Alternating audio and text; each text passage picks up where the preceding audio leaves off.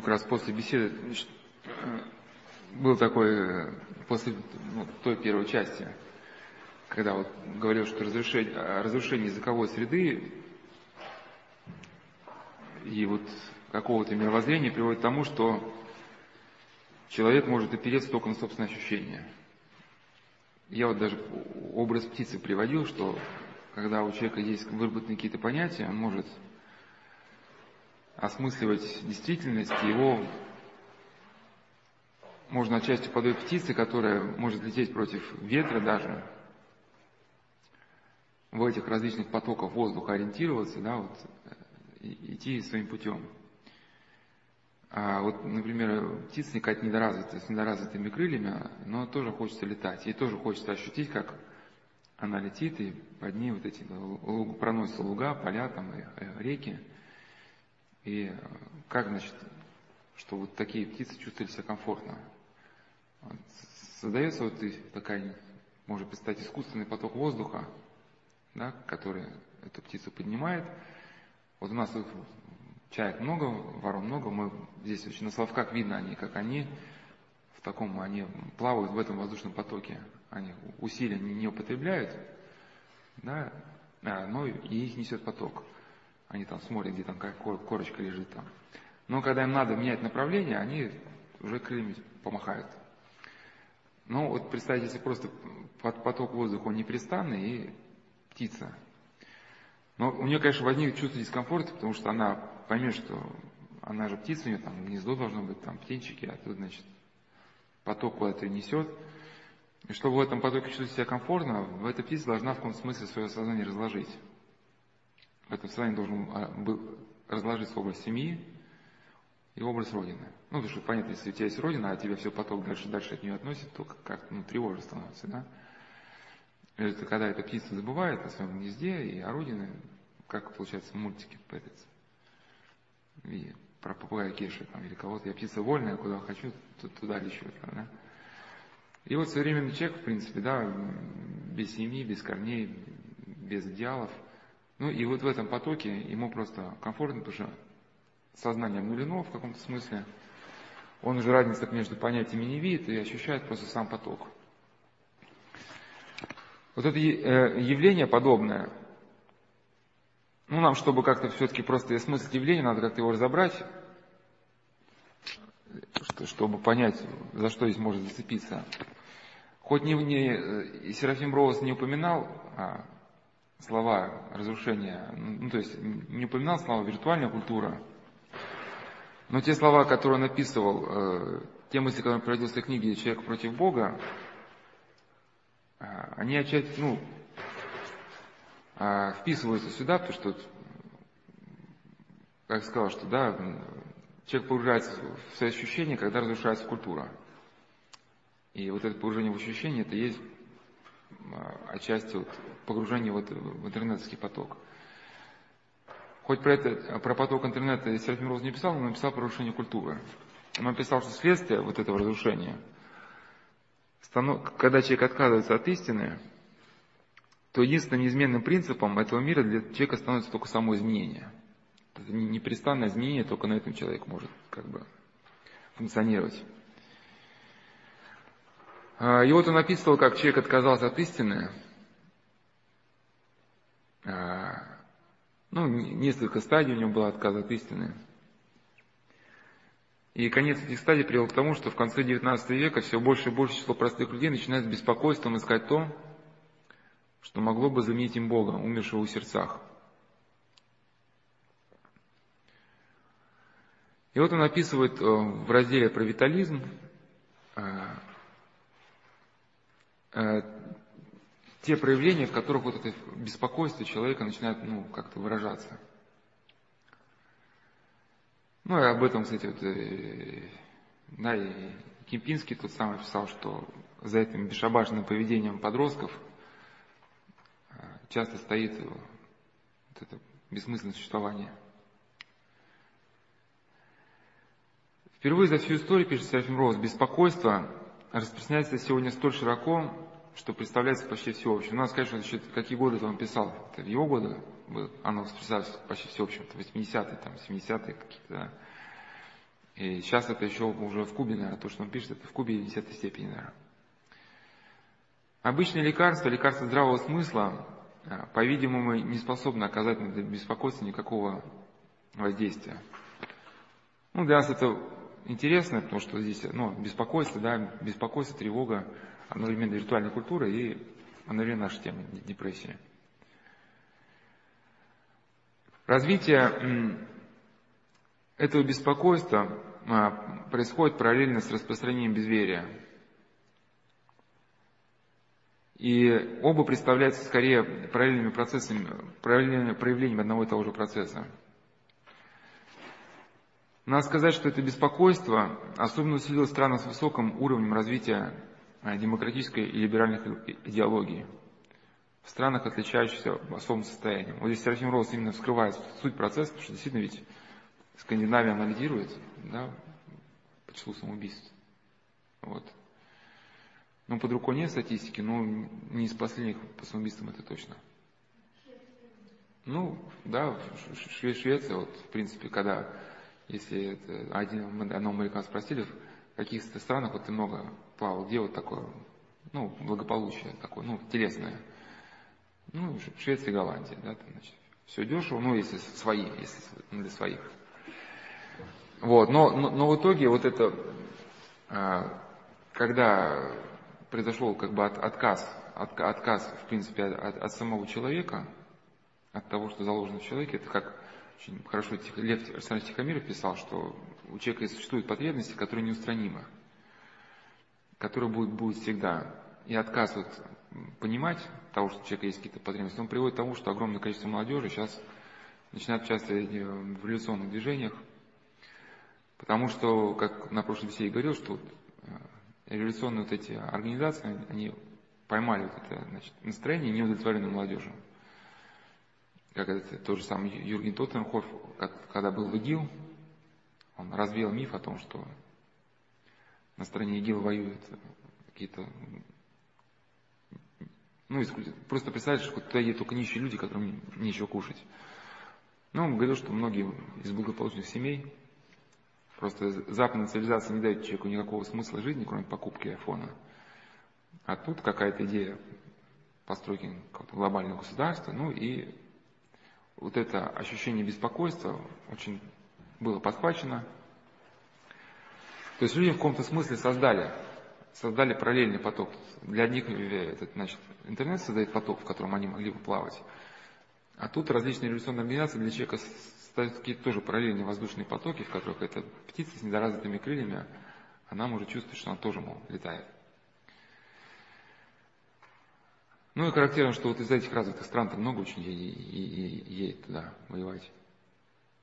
Умерить это беспокойство не смогли ни война, ни либерализм, идеализм, ни возросшее благосостояние.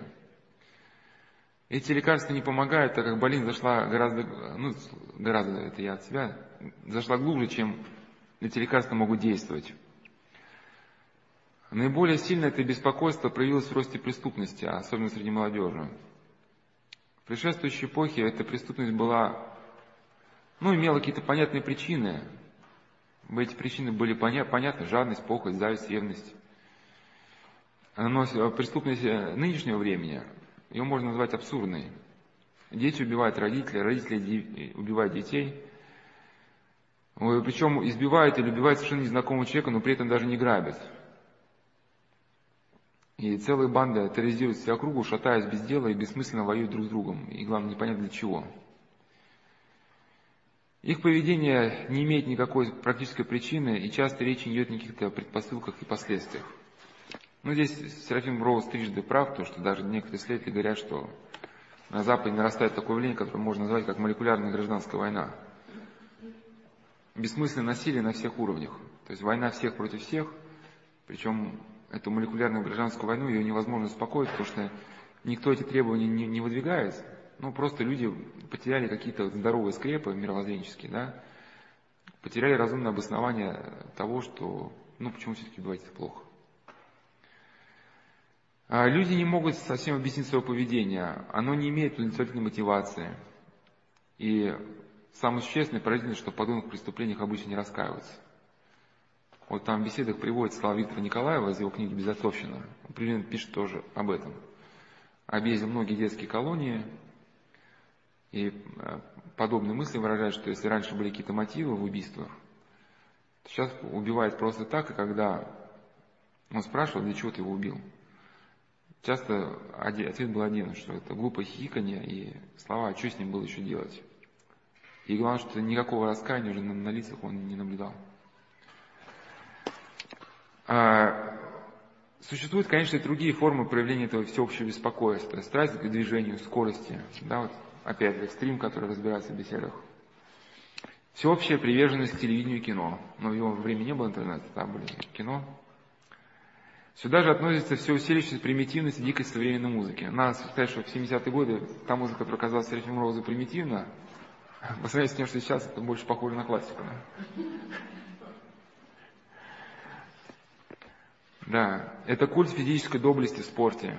Действительно, часто подмечено, да? Это, значит, э, это неуважение к власти, поощряемое э, распространение мнения, что нет никаких ценностей, кроме, очень интересных слова, сиюминутных, динамичных и побуждающих наиболее ну, такую часть молодежи к демонстрации протеста против репрессивных законов и установлений. Ну, вот эти слова, подчеркиваю, динамичные и сиюминутные.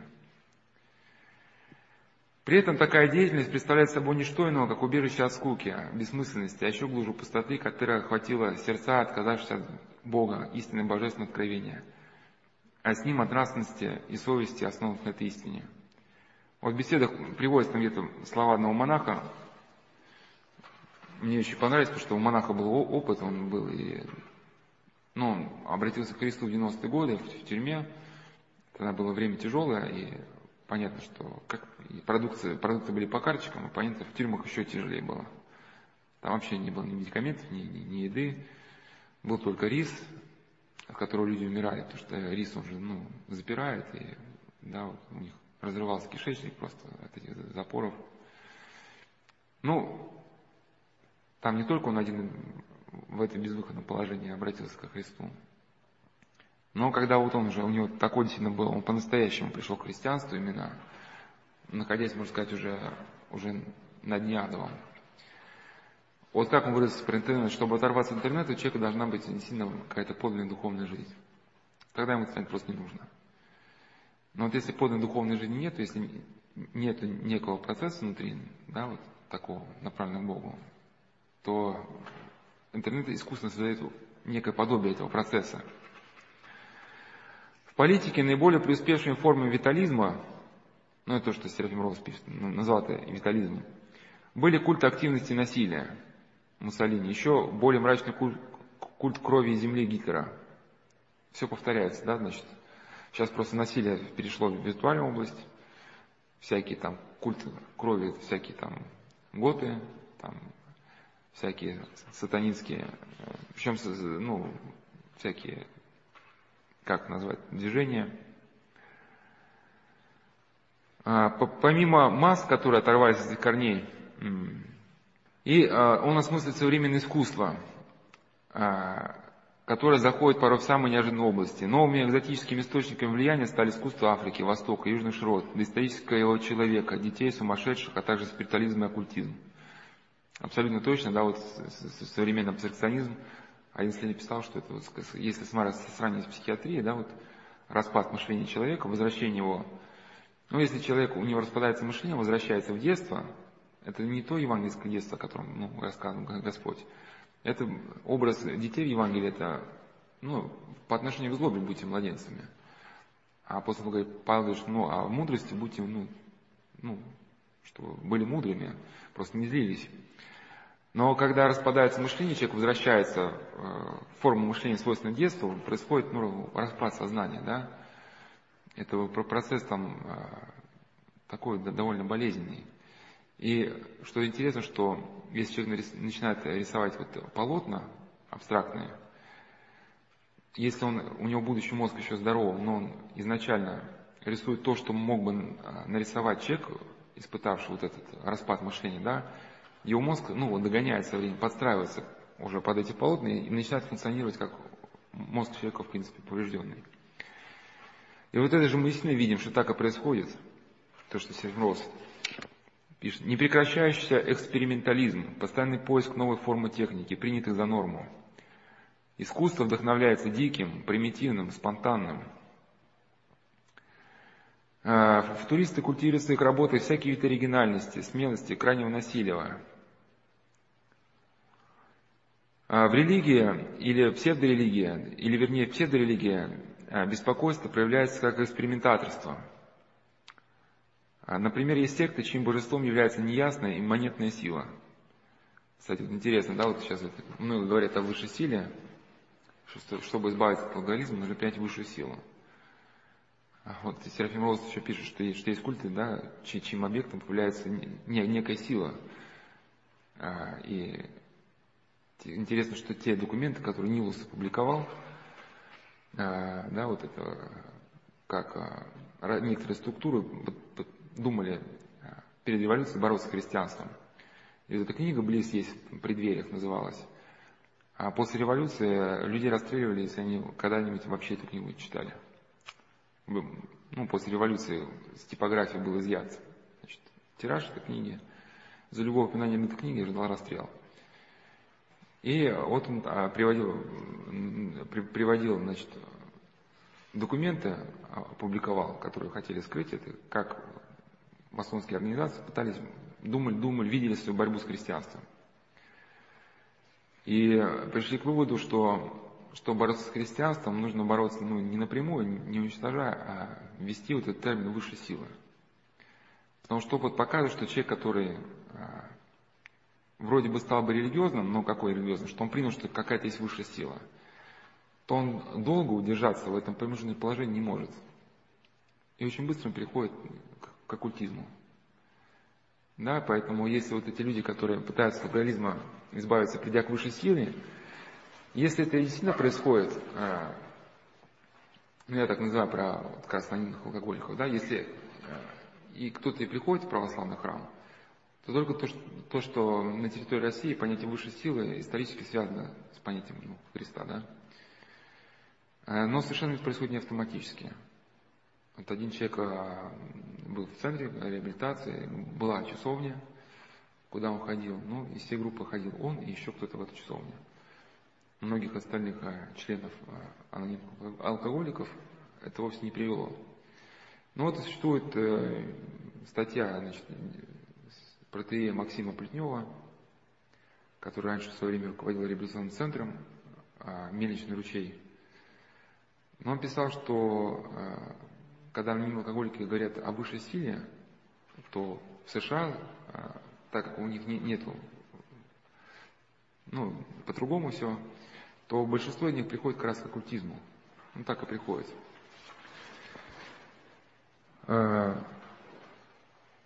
Близкие к этим идеям оккультизм и спиритизм, и спиритизм, а также некоторые поддельные формы восточной философии, которые даже, даже перестали делать вид, что их интересует Бог. Они направили все свои усилия на то, чтобы пробудить непосредственные силы и присутствие. То есть в человеке, чтобы возник некий поток, некий поток ощущений. Сейчас дальше примем, откуда этот поток. Религиозный витализм проявляется также в широко распространенном культе осознания – ну, вот эти всякие творческие акты, там, инсайты, там, кайрос, кайрос, инсайты, синонимы, видения, которые вдохновляют людей на какие-то новые формы искусства. Наиболее крайней формой этого культа служит безразборчивый поиск просвещения, как, например, в дзен-буддизме. Или религиозный опыт, стимулируя разными наркотиками. Ну, в дзен-буддизме человек ищет, чтобы некий, как он считает, что глубинный инстинкт, услышать не, некий свой глубинный внутренний упрес, хотя человек в этом, в этом желании услышать а, а, открывает себя для воздействия демонических сил. Человек делает попыткой сделать религией бунт и неистовое самопоклонение. То есть вот а, само вот это движение, опять происходит подмена. Мы как-то на какой-то беседе говорили, что когда человек познает, у него есть некое ощущение того, что он ну, входит, находится в процессе познания, в процессе движения. в современном у людей произошла ошибка, что они вот ощущение познания приняли уже за конечное познание.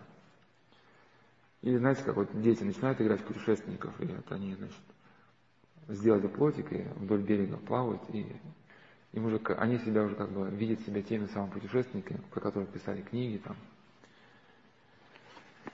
Все эти проявления религиозного импульса э, объединяет, э, ну слово религиозный я здесь заменил, просто все эти проявления внутреннего импульса объединяет одно – это неприятие любого устойчивого, неизменного учения или становления, а также исключительный интерес к стремлению к достижению сиюминутных ценностей жизни, опыта, осознания или экстаза. Ну вот еще раз повторяю эту идею, да, единственный неизменный принцип этого бытия для этих людей – само изменение. И люди, да, в итоге разочаровываются, умирают от отчаяния скуки или совершают безумные преступления. Как вот это в реальной жизни проявляется, вот это беспокойство? Вот одна женщина описала, а, значит, она была свидетельницей разговора в метро. Ну, несколько молодых людей обсуждали проведение предстоящего отпуска. Насколько я поняла, лежать на, на пляжах или морских курортах их уже не прельщало. Ну, все уже достало всякие, да, там, моря, океаны. Один из них сказал, что можно выехать на охоту на сайгу. А это кто спросил? Да, помесь какая-то, правда ехать далеко. От поезда трудно добираться. Если машину закажем проживание, то скажут, тысяч по 50 получится. Не дешево, но зато сколько впечатлений. Все согласились и стали что-то в инете уточнять. Ну, расстрелять сайгу просто. Или современная форма развлечения – это охота на медведя. Люди сидят в бане, ну, пьют, пока не надоест, блудят, потом их проводник значит, на, этих, на снегоходах отвозит к логову медведя, его хлопушками будет, но ну, медведь там пробуждается, там вылезает, посмотреть, что за дела, да, его в упор из автоматов расстреливают. Ну, вот. А, и, а, значит, в одном фильме просто вот это, слова из этого фильма, они показывают, ну, уже в таком, как бы, а, как некий зримый комментарий, то, то чего писал отец Серафим Роуз. Мы такой фильм «Игра на выживание», но нет нужды смотреть его, просто там уже охотились на человека.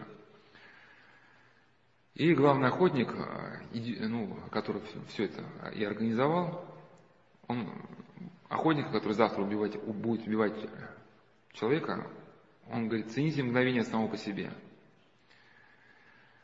А, цените мгновение самого по себе. Вот это есть, да, некая плавание в 7 минут мгновения. Другой заходник говорит, каждый из вас ощутит в себе дух зверя. Питайте его, не отвергайте. Позвольте себе ощутить чистоту вашей сущности. Вот в этих словах, кстати, вот у Федерика Перза есть некие похожие моменты. Пытается доказать, что человек это и есть, в принципе, животное. А то, что о человеке говорят, как о человеке мыслящем, все это неверные какие-то настройки, от которых нужно отказаться. Ну, понятная идея, вот э, в человеке культивируется развитие вот этого потока. Ну, понятно, что человек еще к этому приходит, как вот Серафим Роуз, у него было еще даже, он говорил, беспокойство. К этому человеку приводит еще депрессия. Ну, с одной стороны, и разрушение мировоззрения, с другой стороны, и внутри человека что-то давит. Вот тоже один человек рассказал бы свидетелем такого ситуации, что в кафе один человек сидит, и у него такое упадническое лицо, но видно, что и молодой человек, и девушка состоятельная. И она, видимо, его подруга, и у него, видимо, вот такой кризис жизни, о котором мы беседе часто рассказываем, что все ничего не радует, ничего не охота, значит, все, там руки опустились, полная апатия, уныние. Ну вот, я про это состояние где-то э, рассказывал в разных циклах, ну, если вот совсем вкратце тоже какой-то дать образ визуальный, то в фильме бумажный солдат. Человек, который там был врач, один, который, вопреки своему врачебному призванию, способствовал смерти других людей, ну как свое описание, собственно, не писал, что чувство того, что жизнь проходит мимо. Вроде бы жизнь моя, но она чужая. Да, и, и руки опускаются. То есть между человеком и реальностью возникает некая пленка, потому что человек ну, живет вопреки своему призванию, человек начинает испытывать ощущение, что находится в коконе, через который звуки мира доносятся с трудом. И вот этот кок, он настолько плотный, что человек может из него прорваться, только что-то ощутить, только через какие-то острые удовольствия. Ну, там, сайга какая-нибудь, сайгу застрелить, что-то. И отсюда выход, конечно, один только. Это начать прислушиваться к голосу совести. И, ну, в цикле бесед, бесед горения сердца разбирал, что совесть на человека выведет из этого мрака. Но вот эта девушка, она советует, развлекись, съезди на Эльбрус, развлекись с друзьями. Но и это будет, если человек вот послушает таких советов, это будет последний удар, который он нанесет по себе. А, и вот это, когда человек стремится заполнить эм, свое внутреннее пространство какой-то эмоцией, для него главное, чтобы внутри него что-то полыхало, полыхало. А что это за пламя, он не вникает. А, ему главное, чтобы внутри что-то было, и чтобы все ходило ходуном. И на этом пути неизбежно подчинение человека личности демоническим силам. Демон как раз вот может дать человеку вот этот поток, судорогу сердца. Конечно, за этим потом последует деградация человека, его разрушение, разложение, гибель. Но а, человека, которого нет ну, каких-то устойчивых понятий, чтобы оценить этот опыт, который он открылся, да, он в, в этом опыте не может разобраться. Ну, многие люди начинают заниматься э, цигуном, да, значит, бах, внутри открывается какой-то какой поток, какой-то силы, ну, может быть, на первый этап какая-то у человека будет эйфория. И вот человек в этот поток включается, дальше поток начинает нести человека. Как одна женщина писала, что после занятия цигун меня танцевало. Танцевало. Некий поток заставлял танцевать. И если кто-то внимательно читал житие Исаакия Затворника Печерского, когда демоны пришли в виде ангелов, и он да, демон, который был в виде Христа, говорит, поклонись мне, и он поклонился к Христу, демоны затанцевали его. То есть они наложили на некое впечатление, что он стал танцевать вместе с ними до упаду. И потом несколько лет не мог прийти в себя, и его заново надо было учить каким-то вещам, он даже не мог есть. И он сейчас на улицах находит, ну хоть это приписывают психотронному оружию, но все разговоры о психотронном оружии на самом деле это они приходят к оккультизму. Просто сами исследователи не понимают, а просто те разработчики, которые действуют, да, демоны в каком-то смысле помогают, потому что им выгодно, что этот хаос он съелся. Но что характерно, что люди, поврежденные с помощью вот этих установок, у них также стирается даже какие-то базовые инстинкты, даже инстинкт питания. Он испытывает чувство голода, он не может понять, что с ним делать ему не помнит ни имени своего, ну, никакой информации о себе. Да, и характерно, что как раз этот Никита Новгородский, после того, как тоже был обман демоном, он даже начисто забыл какие-то книги, его заново пришлось учить читать. То есть, когда демон начинает в человеке действовать, когда человек открыт для этого воздействия, в человеке начинает ходить все ходуном. Человек превращается в своего рода открытую трубу, через которую идут эмоции. Человек становится проводником, думает, что это его эмоции, на самом деле это эмоции не его. Человек становится просто передач, передатчиком. То есть можно даже аналогию упомянуть, что вот, вот телефон тоже своего рода некий передатчик. Если дисплей телефона уподобит человеческому сознанию, то те картинки, которые появляются в интернете, да, на дисплее, ведь они не, могут не принадлежать самому телефону. Да, на дисплее телефона может появиться любая картинка, которая есть в сети. Да, и Зигмунд Фрейд, он сказал бы, что у телефона есть некое подсознание, некая там, может, плата там в 100 миллиардов, 100 миллиардов гигабайт, откуда на дисплее, из которой на дисплее высовываются картинки, да. Но один духовник очень хорошо определил, что подсознание это можно представить иное сознание. Когда к человеку присасывается иное сознание – да? Эта демоническая иерархия, она может дать человеку любой образ, и он будет выведен на дисплей. Но он не придет человеку. Он вывел только то, что человек стал передатчиком. Соответственно, в таком же смысле может, может появиться эмоция. Вот, да, где он может дать человеку сильный экстаз, ну, как некую приманку, за которым последствует деградация личности. И важно понимать, что современный оккультизм – это не только доктрина, не только ну, как-то умозрительный рассказ о том, что там какие-то есть там существа скромной страницы, а, современный оккультизм человеку дает реально ощутимое действие, то есть, грубо говоря, что человек, который занимается оккультизмом, у него штырит. Штырит непрестанно. Ну, человек через несколько лет разрушается, правда, полностью умирает. Но человек об этом даже не думает, потому что собственную смерть можно осмыслить только когда у вас есть какая-то, ну, христианская ось координат, да? Если вы знаете, что есть вечная жизнь, и, соответственно, если есть вечная жизнь и вечная гибель, то, соответственно, а если вы это понимаете, сама мысль о порабощении демона, она ужасает, потому что вы понимаете, что человек, поработившийся демону, он будет в вечности, вот эти миллиарды миллионов лет, находиться в этом состоянии, состоянии мучения. Да? Человек, который и не думает ни о смерти, ни о жизни, ни о христианстве, ни о чем, для него есть только сиюминутная, ну, вот эта секунда. Если для него жизнь бессмысленна, ну, вообще бессмысленна, да, и он не знает, как ему дальше жить, Тут какая-то практика, например, дзен-буддизма, делает так, что у него внутри стало штырить ему. Все заходило за ходуном. Вот есть даже целые медитативные практики, нацеленные на пробуждение вот этого внутреннего огня, ну, который какой-то гипертрофирует страсть.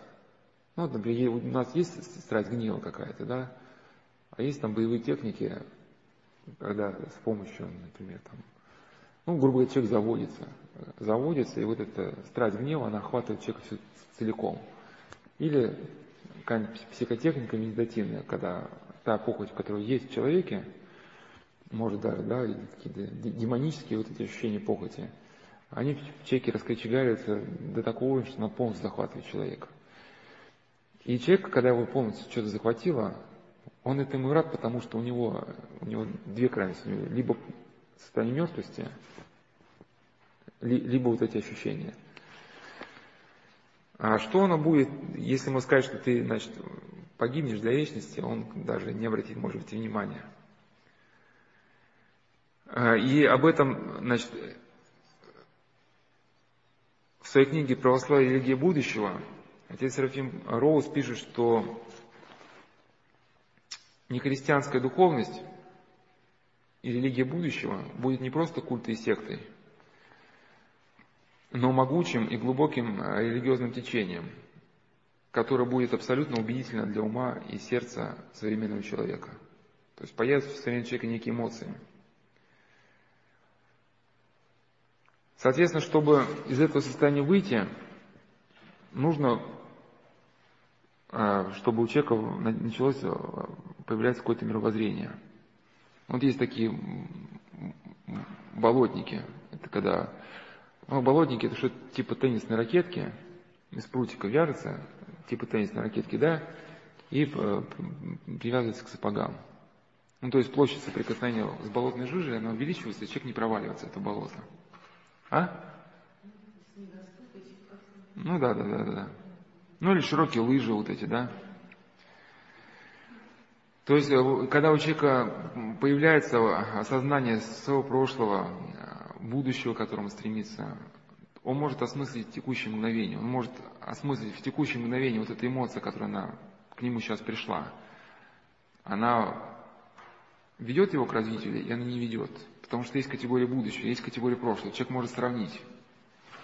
Если связи, если нет, человек не может осмыслить ни прошлое, ни будущее, если он не может осмыслить и текущего мгновения. И вот если позвонок в позвоночнике, если нет связи с предыдущим и последующим позвонком, да, то один отдельный позвонок гуляет сам по себе. Иными словами, что если у человека нет мировоззрения, то он неизбежно проваливается в текущее мгновение, в сиюминутность. Но есть отдельная узкая категория людей, которые, ну не знаю, это некая гипотеза просто, эффект жизнестойких детей, ну как некая гипотеза, что, ну это тоже ничего хорошего что если люди, которые в условиях вот этого хаоса, они не проваливаются в этот поток, они начинают исключительно целиком опираться на собственный эгоизм. То есть, если мы, у него нет каких-то критериев подсева информации, он начинает пользоваться критерием, что это мое и не мое. Все, что мое, это хорошо, все, что не мое, это плохо. Вот мне это хорошо. Да, ну понятно, что тоже а, ничего, ни к чему человек не приходит. Как биологический объект он, может быть, выживет, ну, на каком-то этапе, но это будет одиноким, семьи создать не сможет. Ну, кстати, как и биологический объект тоже вряд ли выживет.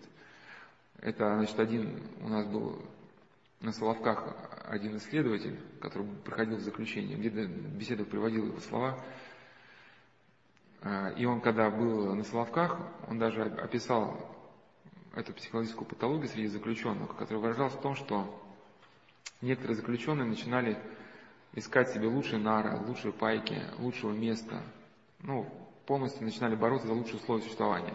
И в итоге эти люди погибали первыми. А, и вот Иван Лин пишет о людях, а, секундочку, в которых религиозный опыт выродился. И в таком человеке нет главного, нет священного ядра личности, из которого вот проявляется религиозный дух. Такой человек представляет себя а, ворох множества неупорядоченных, случайных, проносящихся содержаний, настроений, влечений, поступков. Он ведет смутную жизнь, сам по себе есть водоворот полой воды, он есть дитя и частица хаоса. Да, вот если приложить к описанию социальных сетей, интернет, да, вот насколько точно. Ворох содержания, влечений, поступков, которые не вязаны ни в, как, ни в какую цельную структуру. Его жизнь есть вечное замешательство, безответное смятение, в котором нет главного, потому что все не главное. В этой жизни нет безусловного критерия, нет высшего судьи, нет духовного мерила. И дальше то, что он пишет, мы говорим про скольжение по поверхности интернетских статей. Религия никогда не возникала из легкого скольжения по поверхности предметов, из безответственного прожигания жизни, из опустошения ее содержаний. Человек, который утратил вот это главное мерило, все берет мелким чувством, легкой мыслью, нецельным, капризным желанием. Он никогда и ни в чем не целен, никого не любит глубоко, насмерть. Ни с чем не связывает себя окончательно. У него нет последних вопросов и последних ответов. Он человек многих возможностей, иногда прямо противоположных друг другу. Он всегда может так, а может иначе, а может еще иначе, в зависимости от расчета и приятности. Для него все относительно, он релятивист. Кстати, вот это, он не видел это поколение «я-я-я». У тебя не было, я привел выдержки статьи поколение «я-я-я». Три, три заглавная буква «я». Для него все относительно, он релятивист. И ничто не окончательно, не безусловно. Он по существу нигилист. Для него все несерьезно, все забавы, развлечения, ничто не свято, ничто не неприкосновенно. Все для него предмет иронии, насмешки или же предмет использования.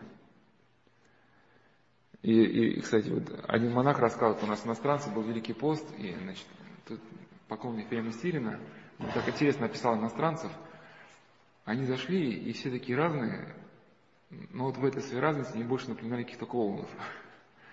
Знаешь, чтобы как бы вот выделиться из общей массы, каждому из них надо было превзойти другого. Там, а, значит, красная куртка, там, ну, я например, там, желтые носки и черные блестящие волосы кудряшками, да, ну, какие-нибудь оригинальные очки. И вот у, и у каждого, каждого такой. И они зашли, и тут такие братья земные поклоны делают, они так поздирали друг на друга в недоумении, да, значит, и выскочили.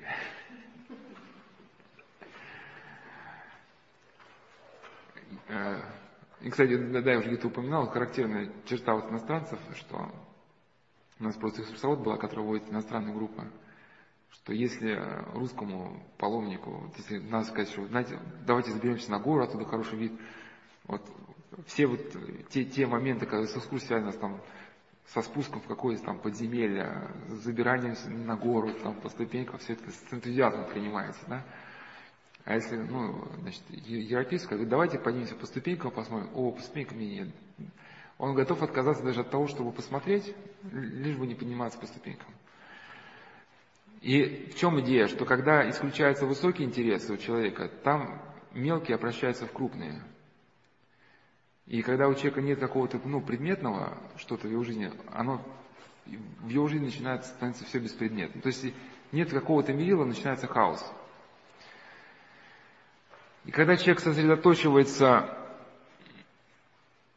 э, на своем личном, взятом не из главного, ну, например, какая-то идея, она совсем не главная. Ну, например, вот люди, сейчас несчастные люди, вот очень бывает состоятельные, но которые нет радости в жизни никакой, ну, крутой особняк какой-нибудь, да, там, значит, в престижном месте.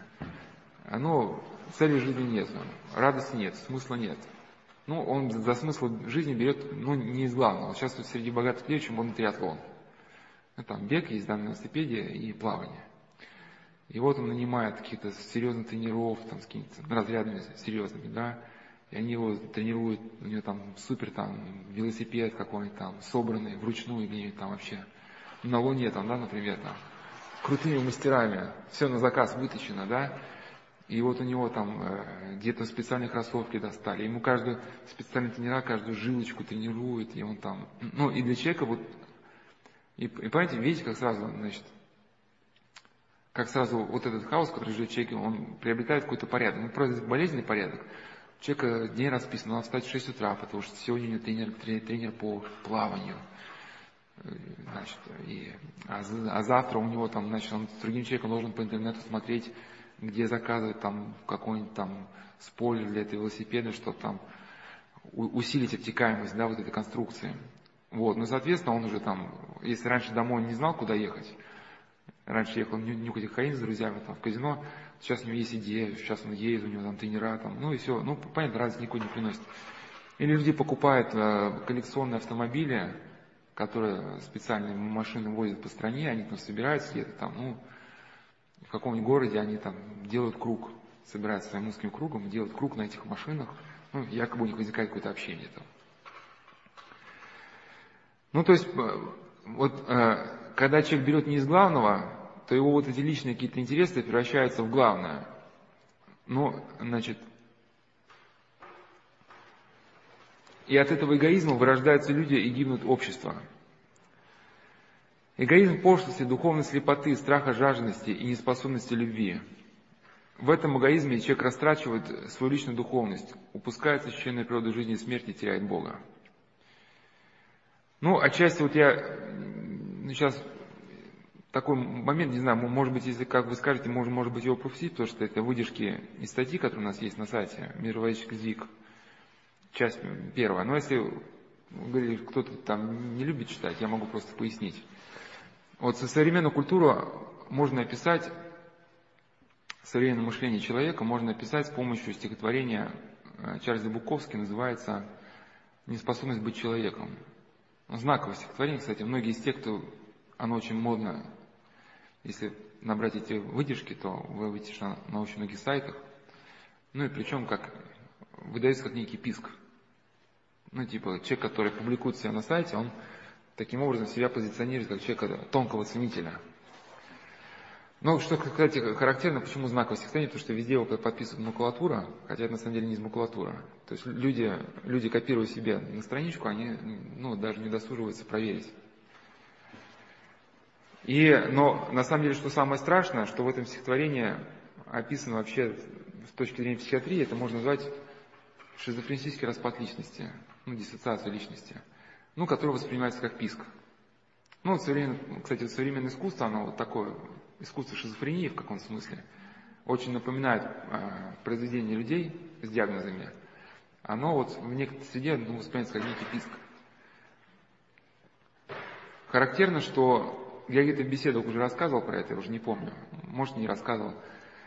А, вот этот Чарльз Буковский, а, ну, представитель так называемого грязного реализма, его образ был э, сформирован э, в фильме «Пьянь» 1987, не обязательно смотреть. И вот этого, значит, Генри Чинаски, ну, это образ самого писателя. И Микки Рур, который играл Генри Чинаски, он писал, что после того, как я снялся в фильме «Пьянь», мне казалось, что я больше не смогу играть ни умственно, ни физически. Я был разбит. Не выпивкой или наркотиками, я был разбит морально, в какой-то степени сломлен. Ну, можно предположить, что погружение Микки Рурка, хотя, конечно, у Микки Рурка и 87-й. Ну, не обязательно смотрите, на самом деле там про него, может быть, кто-то что-то пишет, но на самом деле там о нем больше пишут, чем он является на самом деле. Ну, ничего такого особого там нету. Просто я, я его взял, как, потому что там вот именно Генри Чинаски. Понятно, что Микки Рурка и, и без этого фильма там хватало моментов, которые могли бы его нравственно сломать. Но то, что он играл вот этого Генри, персонажа, вжился в эту роль. Его может предложить, что дух, э, его дух был парализован философией Генри. Это, кстати, философия современных, отчасти многих современных людей, и не зря вот это стихотворение Чарльза Буковски «Неспособность быть человеком», многие в себе, как выражение собственной доктрины, на сайте шлепают. Значит, о чем это стихотворение? Люди хватают наугад все, что не попадя. Коммунизм, здоровая пища, серфинг, балет, гипноз, групповая психотерапия, оргии, мотоциклетные езда, травы, католицизм, тяжелая атлетика, путешествия, здоровый образ жизни, вегетарианство, Индия, рисование, писание, вояние, музицирование, дирижирование, туризм, йога, секс, азартные игры, пьянство, тусовки, замороженный йогурт, биткоин, бах, Будда, Иисус, машина времени, героин, морковный сок, самоубийство, костюмы, и подшива, самолетные прогулки, Нью-Йорк-Сити. И, он, и дальше чем заканчивается? Говорит, хорошо, наверное, когда в жизни есть выбор. А я свой выбор уже сделал. Взял четверть галлона водки и врезал, не разбавляя. Ну, я к чему? Что здесь, видите, все, все в одну планку. То есть, когда у человека нет главного в ее жизни, то есть, когда есть главное, мы можем как-то информацию эту осмыслить. Понятно, что, например, для православного христианина, если он предложит э, работу коллектором, там, выбивать кого-то долги, сводить людей с ума, конечно, он соотнесет вот эту работу, допустим, да, со своей вот этой осью координат. И поймет, что для него это неприемлемо, потому что у него есть главное. Есть главное второстепенное. Человек, у которого нет главного, он руководствуется сиюминутным, либо сиюминутным а, значит, убеждением, либо сиюминутной эмоцией, либо сиюминутной выгодой. Такого человека легко увлечь, но в то же время легко запугать. И такие люди, когда они в церковь приходят, они очень легко увлекаются, они первый месяц начинают там молиться, ходить на службу, но так как ничего основательного не выработано за жизнь, они также легко увлекаются, ну так же легко и остывают. Э, и, значит, в один ряд поставлены музицирование, гипноз, здоровая пища и героин. А Иисус э, для автора имеет такое значение, как Бетховен и Бах. А Бетховен и Бах имеет такое значение, как морковный сок. Значит, отсутствует ось восприятия, благодаря которому человек отделяет важное от неважного. Значит, а, когда, что происходит, когда человек утрачивает главное? Он становится неспособным логически объяснить и связать в единую смысловую систему свои переживания. И когда личность теряет этот центр, то она распадается на эмоциональные осколки. А, и эти осколки стремятся к автономному существованию – и каждый из этих осколков старается стать центром восприятия, создать новое «я», новое единство. Ну как это выражается в реальной жизни? Вот многие подростки, они сильно, у э, них точки опоры нет никакой.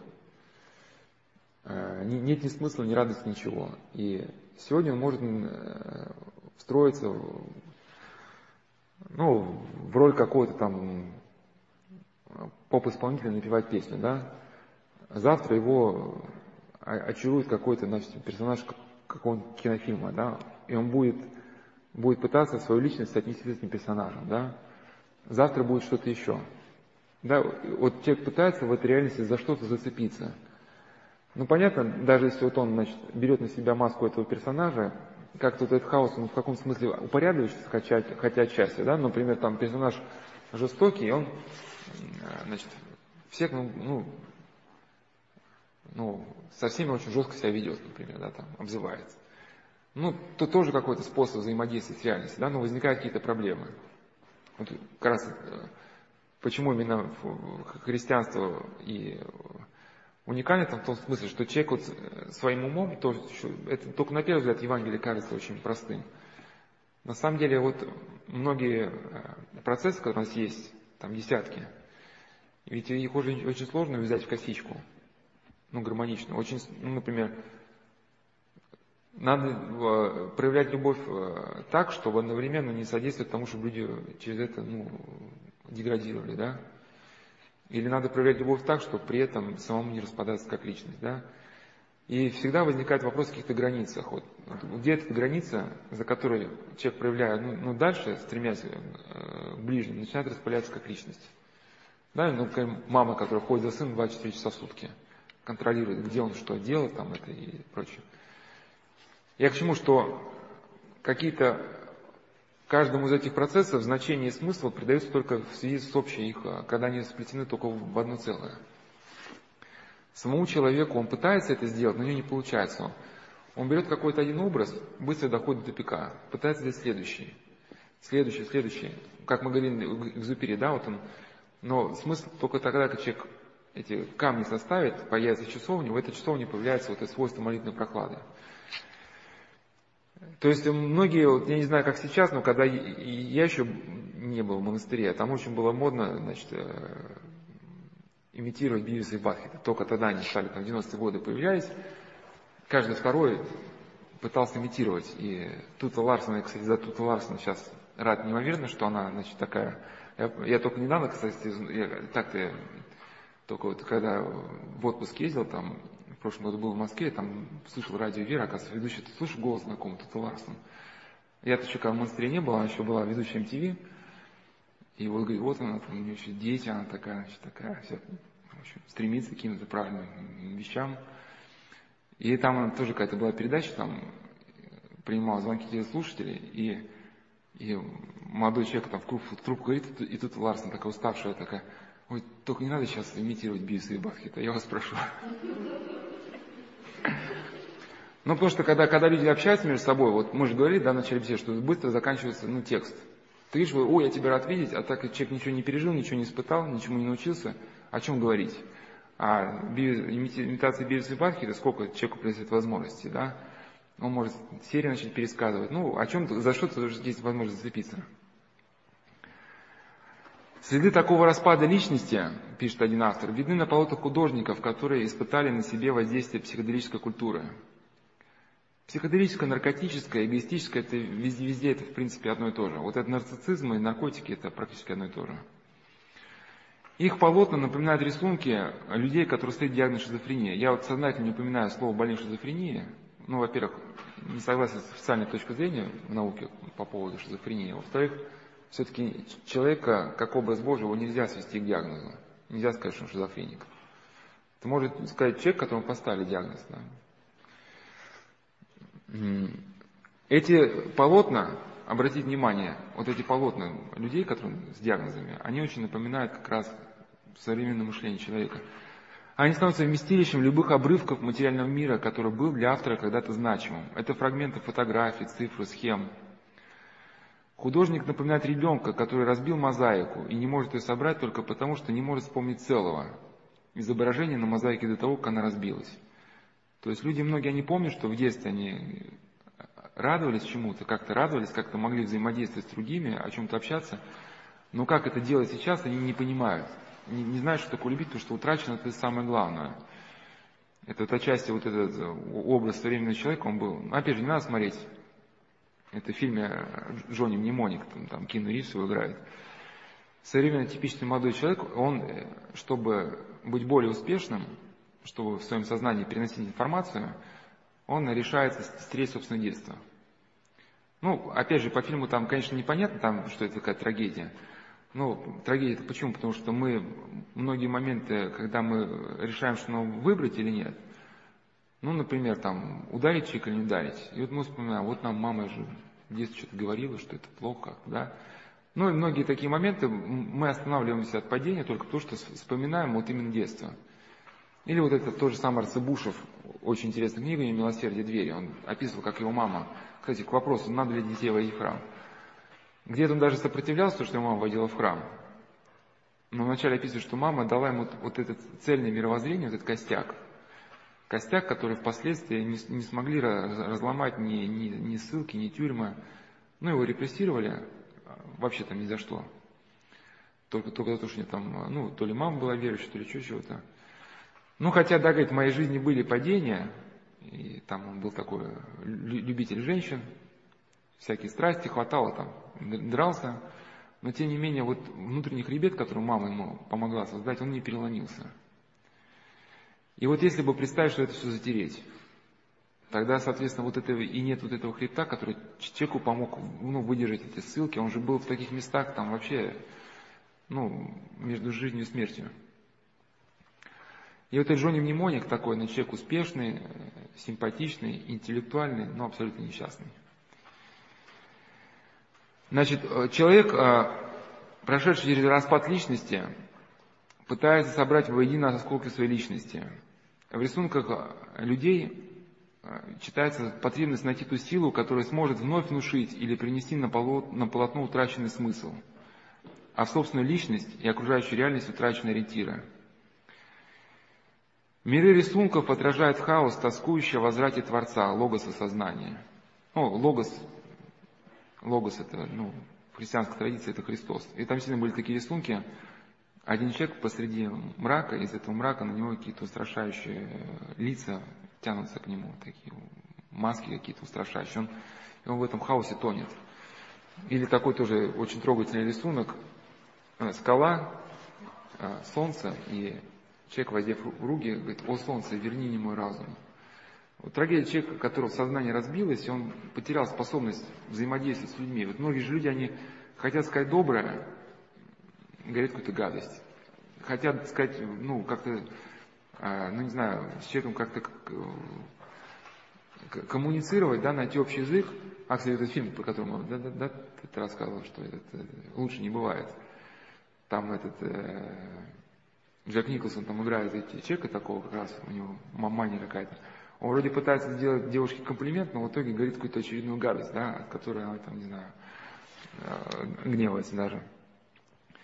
Если пропадает различие между высоким и низким, то все ценности приобретают равное значение – Человеку невозможно уже определить, что для него ну, важно, а что не важно.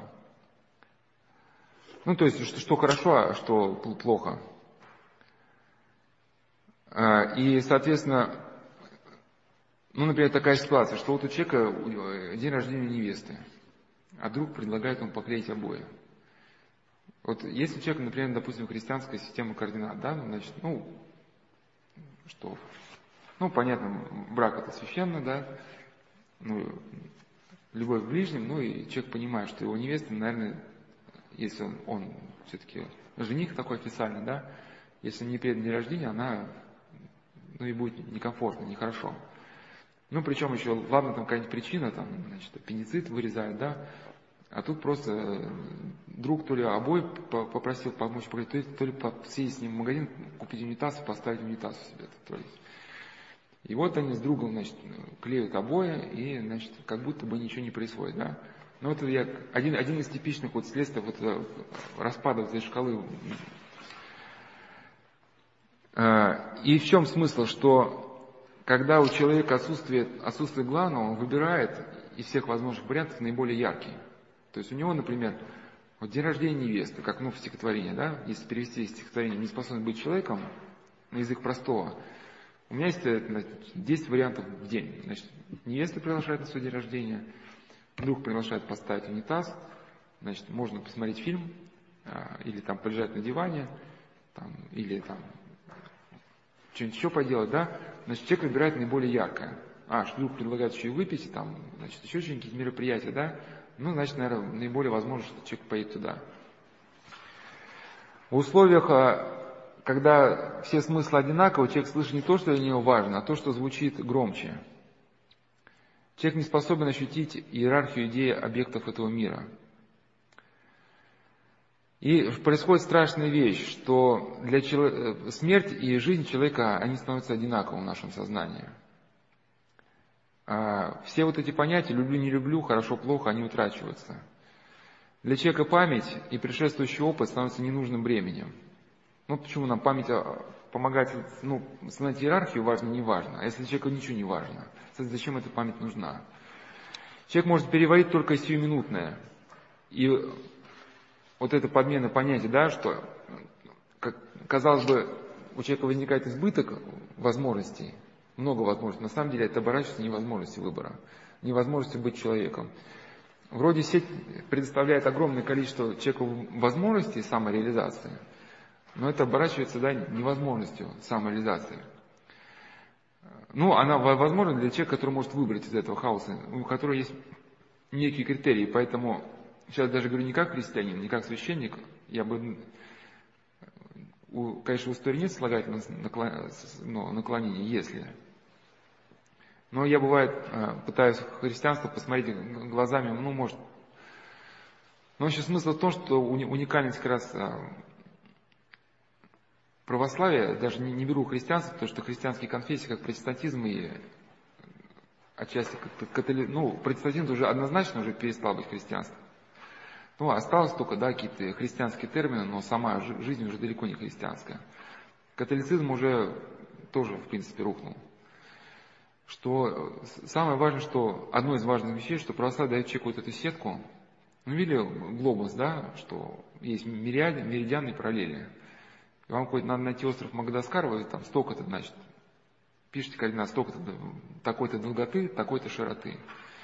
То есть вам нужно понять, вам ехать вам на эту встречу или не ехать. И вы накладываете христианскую свою сетку вот на вот это событие. И смотрите, что вот эта встреча, она на самом деле где-то в минусе, да, что, что это полностью противоречит всем вашим устоям, вы поэтому вам не ехать. И у человека современного вот как раз блага у многих нету, потому что они, им, они невозможно, у них есть, как бы сталкиваются с невозможностью определить, нужно или не нужно. Я не могу осмыслить мир, но я могу прочувствовать, как забилось сердце в предчувствии драки между фанатами, одним из которых являюсь я. Я не могу осмыслить собственную жизнь, но мне дано прочувствовать, как в голову бьет наркотический приход. Я не могу понять, куда мне двигаться дальше, но я фиксирую, как алкоголь, обжигая глотку, выключает меня из мира, который я не могу осмыслить. Ну вот к этому пришел и Чарльз Буковский. Хорошо, когда есть выбор, но я свой выбор уже сделал. Взял четыре головной водки и врезал, не избавляя. Ну и дальше, если люди отказываются от христианского мировоззрения, то они не могут себе объяснить, почему нужно быть добрыми. Ну, сейчас я хотел еще подвести именно не просто к ощущениям, а что все, все ощущения, к которым современный человек приходит, они, в принципе, их можно озаглавить одним выражением сексуальный садизм. То есть э, все эти ощущения, они стремятся именно, становятся все более и более жесткими, все более и более ведут человека к, э, к насилию, а всякие вот эти моменты взаимодействия, которые человек, потерявший себя, опускается, они все более и более приходят к каким-то вот таким нездоровым уже взаим, взаимодействием гендерным. И это, как это происходит? Значит, ну, опять же, почему, почему ребенок должен кого-то уважать? Вот мы говорим, ты должен кого-то уважать. Почему? Да? Значит, почему я должен не убивать? Или почему, если мне, значит, государство дало деньги на, ну не мне, какому чиновнику, на постройство какого-нибудь, ну, дома для пожилых людей, в центре медицинского, почему нельзя оттуда взять несколько миллионов на покупку машины? Ну, где это написано? Да, значит, ну, законы, да, но с другой стороны, законы, ну, э, кто, кто им следует, да, вот, и если было бы сильно вот, некое всеобщее уважение к закону, и все бы понимали, что закон он обязательно для всех, может быть, да, а, ну, вот этого же нету, что закон, закон для всех. Как в Римской империи много, конечно, был перекос, но все-таки дура лекс, это закон суров, но это закон. Для всех был закон. Значит, э, вот один, например, участник, бывший, бывший участник преступной группировки организованной, он писал, дело в том, что если ты работаешь в организацию, ты не сядешь, так у них за все схвачено. И за тобой все равно приедут, если ты лишнего не болтаешь. То есть человек вот уже так выстраивает взаимодействие с реальностью. Ну, в общем, э, действительно, почему бы не убить? Вот, вот где написано, что убивать это плохо? А, вот даже, значит, Наполеон, Наполеон Бонапарт, много, конечно, у него в жизни было моментов таких недостойных подражания, но тем не менее, он писал, что «я восстановил религию, и это заслуга, последствия которой неисчислимы, потому что если бы не было религии, то люди убивали бы друг друга из-за самой сладкой груши и самой красивой девушки». То есть груша есть, красивая девушка есть. Убить можно. Почему нельзя?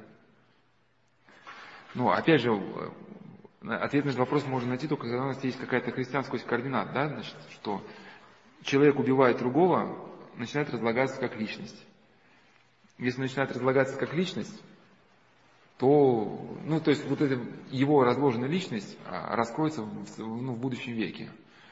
Да, и вот эти его, значит, ну там, ладно, вот мировой язык, там более подробно написано, сейчас не буду останавливаться на это учение о загробном воздаянии.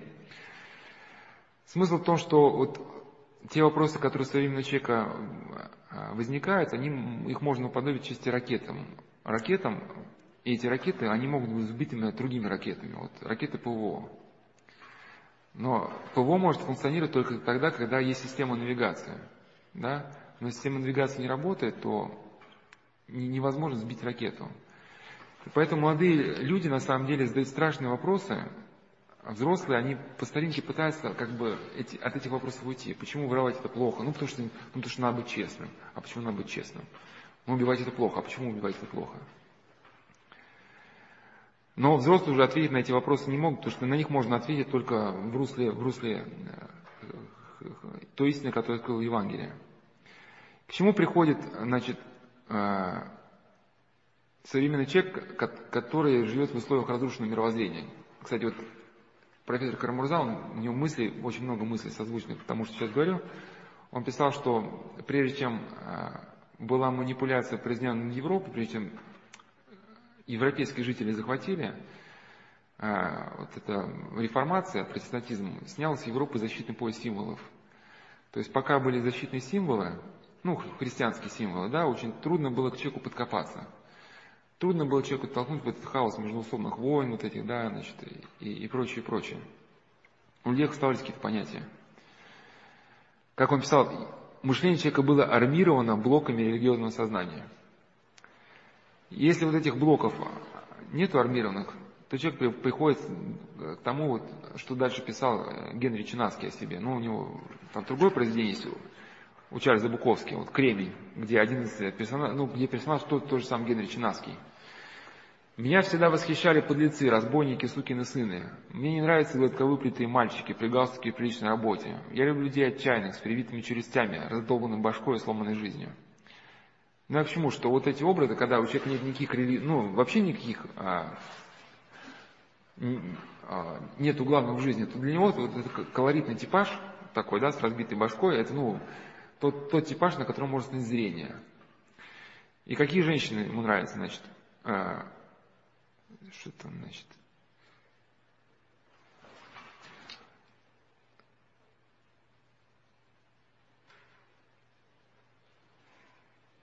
Так. А, мне нравятся опустившиеся женщины, матерящиеся, пьяные, э, там, пропущу слово, со спущенными щелками, размалеванными лицами. Ну, потому что а, такую женщину, ну, в классическом понимании, э, человек с разрушенной системой ценностей, он не может понять. Ну, о чем разговаривать, да? Ведь говорить надо о чем-то. Вот, кстати, тут во время перерыва э, рассказывали, что значит, один участник похода, что был вроде детский поход, но был настолько экстремальный, что всегда что-то преодолевали, куда-то спешили, что-то да, там, что даже взрослые мались. И это характерная черта, потому что когда, когда уходит мировоззрение, человек может э, ощущать себя живым, только погружаясь в переживания. Вот я помню, маленькие с папой ходили в поход там по Воксе, ну, там был какой-то план, там надо было дойти до истоков, и там мы первые дни похода, там мы, значит, преодолевали какое-то расстояние. Сегодня просто, оказывается, Акафиста нету. Акафиста нету.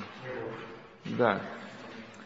Преодолевали какие-то расстояния, а потом там просто было много детей, и так, на самом деле, самые яркие впечатления, одни из самых ярких впечатлений жизни. Там вечерами там делали большой костер, там люди пели, собирались в костра, там дети бегали.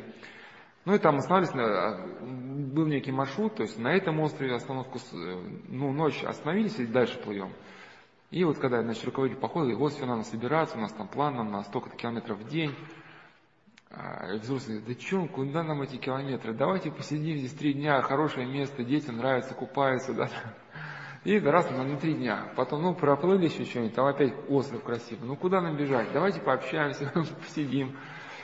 Вот, современные люди не умеют общаться, и потому что, и поэтому, так как нет песен у костра, нет разговора, нет игры детей, поэтому все, все подменяется, вот как э, Сергей Рот говорит, ну, скоростью, экстримом, гонкой, цели вперед, вперед, вперед. Да, у человека возникает этот процесс, процесс достижения цели, у него возникает, что он ну, какого-то блага получает. Но в итоге, ну, что бы было, ну, он приходит к этому стоку в Оксе. Ну, ты пришел, брат, вот вот сток в Оксе. Ты посмотрел, да? Разворачивайся обратно. Ну и опять там, ну там уже быстрее, быстрее, чтобы до дома в срок успеть. Тоже некая цель. Э, и поэтому, если принять во внимание то, что было сказано, можно увидеть трагедию современного человека, который так называет себя свободомыслящим, или расширившим свое сознание, как он говорит, с помощью психоделиков, там, марихуаны или ЛСД. С одной стороны, ему кажется, что его сознание расширено, но с другой стороны, его сознание тонет в потоке вот этих равнозначных образов, в которых он не может сориентироваться – И когда человек так живет, а, возникает риск того, что любая саморазрушительная мысль, которая попадает в его сознание, может быть принята как руководство действию. То есть человек в таком состоянии выбирает не то, что ему нужно, не то, что для него значимо и ценно, а то, что звучит ярче. То есть то, что наиболее заметно. И а, такие, значит, а, некие комментарии. Вот одна учительница, уже современная, ну, вот сейчас, примерно, может, я где-то и ошибаюсь, но, ну, может, это и неправильная такая некая версия описать современных людей. Но отдельно, если брать какие-то из жизни, опять же, примеры, то они сюда вписываются. Вот одна учительница рассказывала, что ученик 10 класса попросил ее дать рецензию на книгу, которая очень понравилась. Она открыла, и в этой книге описан человек будущего, в нем восемь сущностей. А, и он убивает, и, и значит, главное, что он, а не он убивает те личности, которые живут в нем. Ну и вся книга это кровь, насилие, вот, ну такой вот это, кровавый экстрим, да. И она как не пыталась победить ученика, говорит, нет, он на своем. Ну то есть вот само вот этот поток ярких образов, мешанину, да, человека привлекает, потому что ничего остального он осмыслить не может. А, человеку надо все время, чтобы все пестрило, все взрывалось. И вот как вот даже характерные э, комментарии, я где-то уже приводил, один человек, живший в Америке, вот он говорит, что сейчас э, люди смотрят фильмы как шоу, чтобы это было интересно на полтора часа. Людей хотят заинтересовать, чтобы он пришел, посмотрел на это, а не для того, чтобы человек думал. Кстати, сейчас современно хороший фильм считается тот, над которым не думаешь. Пришел после работы и не думаешь, да? Ты в этом потоке образов поплавал, поплавал, да, и лег спать. Одна семья сделала кукольный театр, ну, иммигранты в Америке.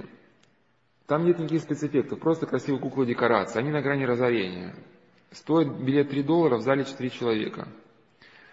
И им сказали, это неинтересно, потому что надо думать. Дети не должны думать. Им надо показывать, вот это хорошее, вот это плохое, вот это дядя плохой, вот это хороший. Им нравится шоу, шоу. Или вот была на одном месте арт-галерея, закрывает, на этом месте хозяин будет делать, делать какую-то забегаловку. Родители не понимают, нет даже такого задатка, чтобы ребенок, что ребенок должен что-то понимать. Ты приходишь, должно все пестреть, все должно летать. Популярность, например, пользуется вот такого шоу. Там какие-то мокровые чудовища прыгают, и тебе с самого начала говорят, что это чудовище, оно, оно сейчас затасковало. Его надо развлекать, давайте, ребята, развлекать. И вот пожарники начинают плясать вместе с медсестрами, все орут, взрываются шашки. Дети такие обалдевшие, да, это зрелище. Дети, естественно, смотрят, они возбуждены громкой музыкой, махровые штуки, все прыгают. А, и через полтора часа каждый начинает звать это чудовище. И каждый ребенок, раздираясь, орет, это, это я здесь, это я здесь, подойди ко мне сюда. Мама говорит, наверное, тихо сказал, погромче, она, наверное, тебя не услышала. И вот представляете, клубная музыка, и ребенок орет. И все это называется шоу. Я даже не знаю, как это называется, но другого детей я совершенно не видел. Кстати, вещь на самом деле страшная, потому что то, что человек зовет, оно, оно в принципе может и прийти. А, и вот этот поток, поток, в который человек стремится войти. А, более подробно я эту песню разбирал а, где-то в беседах уже, здесь просто вкратце. Может быть, эти авторы эти, эти песни не вкладывали те смыслы, которые я в них вкладываю, как бы. Но тем не менее, как некий, может, образ помогающие объяснить то, что происходит. Опять же, цикл бесед про игру называется. И вот такая песня моя любимая игра. Я просто когда к лекциям готовился, все, что мне удалось на эту тему найти, я собирал как-то, пытался включить поток христианского мировоззрения. Ну, моя любимая игра, ну и клип соответствующий. Там, значит, девушка кладет булыжник на педаль газа, машина набирает скорость, она едет. Ну, это когда еще в монастыре не было, когда еще популярный был клип ее машина едет, все кругом там переворачиваются, ну, в итоге она там идет на, на лобовую атаку, сталкивается с другой машиной, камень взлетает, и ей бьет по голове, и она умирает. Но там есть такие слова, значит, «Я не знаю, что же ты ищешь, но я уверена, что тебе не найти это. Ты разорвал меня и раскидал повсюду, в пыли бездны времен». А, значит, разорвал и раскидал меня повсюду. Ну и там дальше есть такие слова, что хороший способ приковать меня к себе. Понятно, что и вот как, как это соотносится с нашими беседами, да? А, разор, разор, разорвал, разорвал и раскидал повсюду. Когда, когда у человека не, нет нету точки опоры, ну или вот вы представьте, ой, да, простите, вы представьте, вас из кухни выталкивают. Что можно сделать? Зацепиться руками за косяк. Или помните, да, этот фильм с Шерлоком Холмсом, где там, значит, человек пытается за подоконнику удержать про Шерлока Холмса, ему там трубают пальцы. Вот современному э, человеку пытается обрубить все понятия, с помощью которых он может, как хочет в этой реальности как-то, ну, как-то закрепиться в собственной жизни, что-то понять. То есть ну, хочет создать семью, чтобы закрепиться в семье. Ему раз там разлагают семью, да, там, создают какие-то шоу, где там э, дети выглядят очень неприглядно, какие-то мультики снимаются, где все это в уродливом разрезе в таком. Э, хочет э, за работу зацепиться, раз там пять, разлагает этот образ, да. То есть человек как бы тонет в этом болоте, пытается хватиться за палочку, ему там палочку забрали. Смотрит, ага, вот смотрите, за травинку схватился. Раз разлагает травинку, да, и человек в это э, вползает в болото, и зацепиться не за что. И отчасти вот когда человек разорван и раскидан повсюду в пыли времен, вот я уже приводил слова где-то Георгия Флоровского, протерея, что на самом деле вот, вот этот э, погруженность человека в различные эпохи, в различные мировоззрения, оно может где-то человека обогащает, но опять же, если у него есть нек, некий скелет мировоззрения, если у человека есть базис, то он может, да, из разных культур, из разных эпох взять что-то, что согласуется с христианским мировоззрением, как-то осмыслить, да, и найти каждому свое место. Ну, потому что когда у человека есть скелет, он может накачивать мышцы.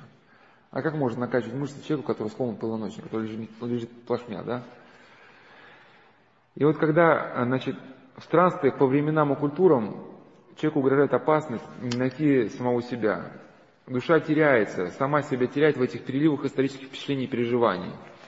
Слишком много привлекает и развлекает, удерживает в инобытии. И создаются какие-то кочевые привычки, привычка жить на развалинах или походных шатрах – это хаос вторичный, хаос исторический, хаос греха распада, падение, противление, упорство, душа потемненная, ослепленная. Если, действительно, хоть Георгий Флоровский, когда писал, не знаю, был ли тогда интернет, но то, что он писал, что душа теряется в этих переливах исторических переживаний, это отчасти тоже можно подобить, да, вот виртуальной культуре, культуре. Или как Иван Ильина писал, что, что невозможно жить всем, что несет современный поток. Ну, причем это писал еще в свое время. Для нас это время это уже совсем детское. Те соблазны, которые были в те времена, по сравнению с нынешними соблазнами, рядом, наверное, не стояло. Что невозможно жить всем, чем, что несет этот поток. Нужно отказываться от многого ради сравнительно немногого. Это немного в себе воспитывать, укреплять, растить, приумножать, да? Ну, действительно, если, если Господь призовет человека когда-нибудь, помогать другим, если у него вот это ядро личности его появилось, в принципе, на это ядро личности человек сможет потом осмыслить и другие культуры, изучить, но опять же, когда у него есть уже устойчивое, то есть когда вы стоите на, на, твердой, на, на твердом камне, вы можете даже там что-нибудь там из болота пытаться вытянуть, да, но если вы сами в болоте, то как вы вытащите?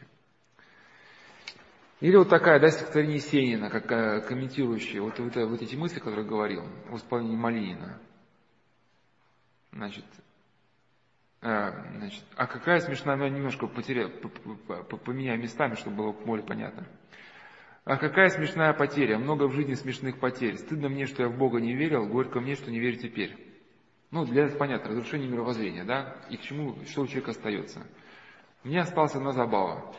Пальцы в рот да веселый свист. Прокатилась дурная слава, что похабник и скандалист. Ну, а остается одно движение, некое просто изменение. Чтобы штырило просто тебя от этого свиста. И дальше, опять же, вот то, что мы говорили, Чарльз Буковский, да, смешение понятий. Дар поэта ласкать и корябать, нем печать, розу белую с черной жабой я хотел на земле венчать. Ну, да, в Низерче написании сказано, что горе, горе тем, кто называет черное белым и белое черным.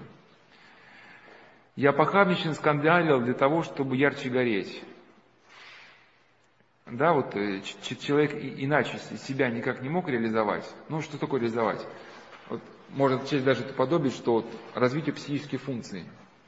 Что, а, почему, вот, в принципе, вот этот возврат в детство, ну, не говорю не про евангельское. Евангельское незлобие – это возможный возврат. То есть возврат вот через абстракционизм, когда говорит, что вот мы хотим вернуть человека к, первичным переживаниям. Почему это, это невозможно? Потому что наши функции психические, они вначале у нас появляются какие-то примитивные боли. Потом на основании более примитивных появляется более сложные. Ну, это ну, везде, даже когда человек к церкви приходит, вначале какие-то совсем сбивчивые, неустойчивые понятия, да, потом на основании их более устойчивые, на основании их более устойчивые, да. На основании предыдущих результатов, ну, это понятно, что альпинист, он там, не знаю, поднялся, вбил крюк, потом подтянулся, оперся на этот крюк и полез дальше. Но, значит, а, так, что хотел сказать-то?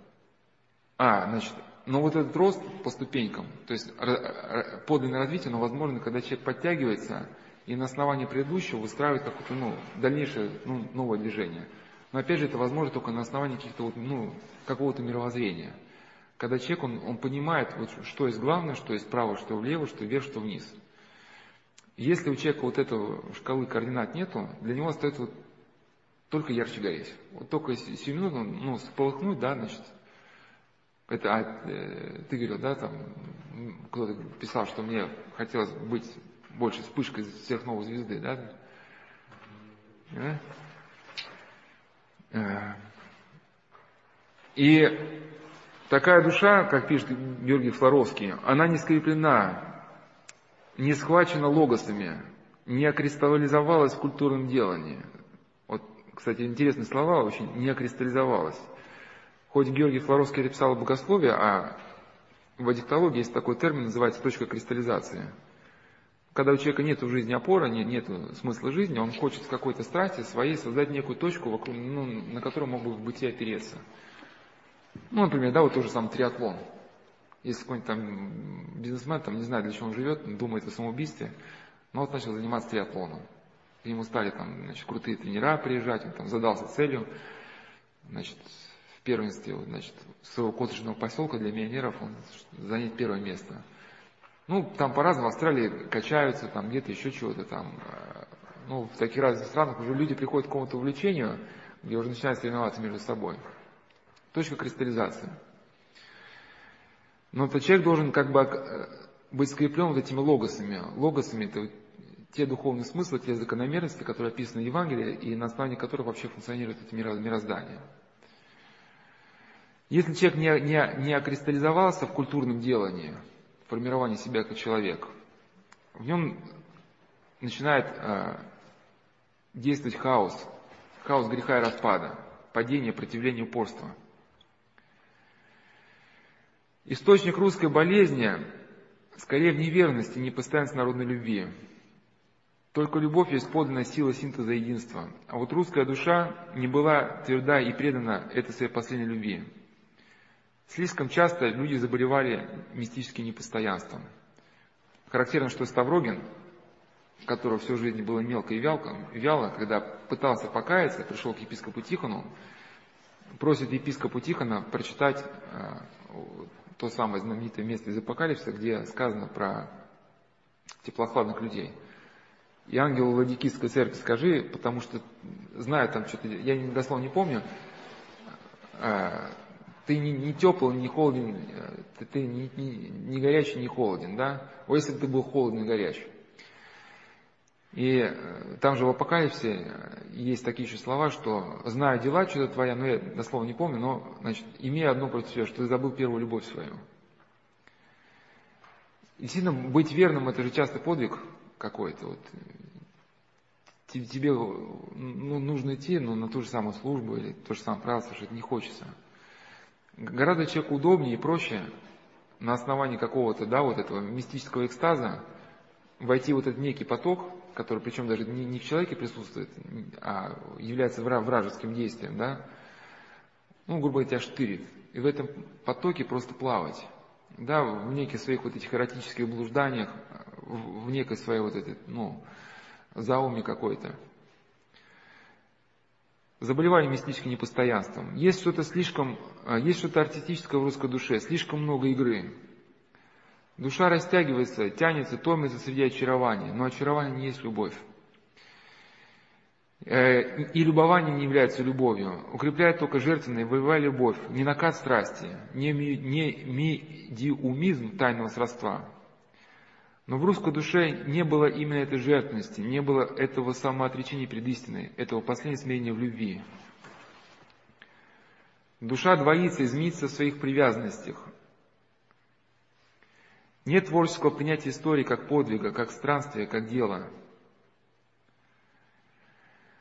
В безответственности народного духа и была завязка русской трагедии культуры. культуры. Это была трагедия двоящейся любви, трагедия мистической неверности и непостоянства. И поэтому разряжается она в страшном и низком приступе красного безумства, богоборчества, богослужащества и отпадения. Потому вырваться из этого преисподнего смерча страстей можно только в покайном бдении, в возвращении, в собирании трезвения души. Путь исхода лежит не через культуру или общественность, но через аскезу, через внутреннюю пустыню, возвращающуюся духа. Ну и это более подробные мысли Георгия Флоровского, они разбираются в разделе про религию, там какая-то, не помню, какая беседа, там 30 что ли. А, ну, кстати, вот про сказку Момо, да, что путь исхода лежит а, через аскезу, через внутреннюю пустыню возвращающегося духа. Когда человек, как девочка Момо, собирается в свое сердце, да, и в этом сердце, ну, видит, в принципе, вот это уже, ну, некую свою... Ну, там сложно описать, что человек видит, но то, что он видит, помогает ему сформироваться как человеку. Значит, э, и еще его слова, очень, он точно подметил смысл этой виртуальной культуры, хоть и писал не виртуальной культуры, но тем не менее. Есть вот очень опасная нравственная близорукость торопливом принятии творческого трагизма, в освобождении творческой стихии. А, в отказе от эскетического контроля зрячей совести.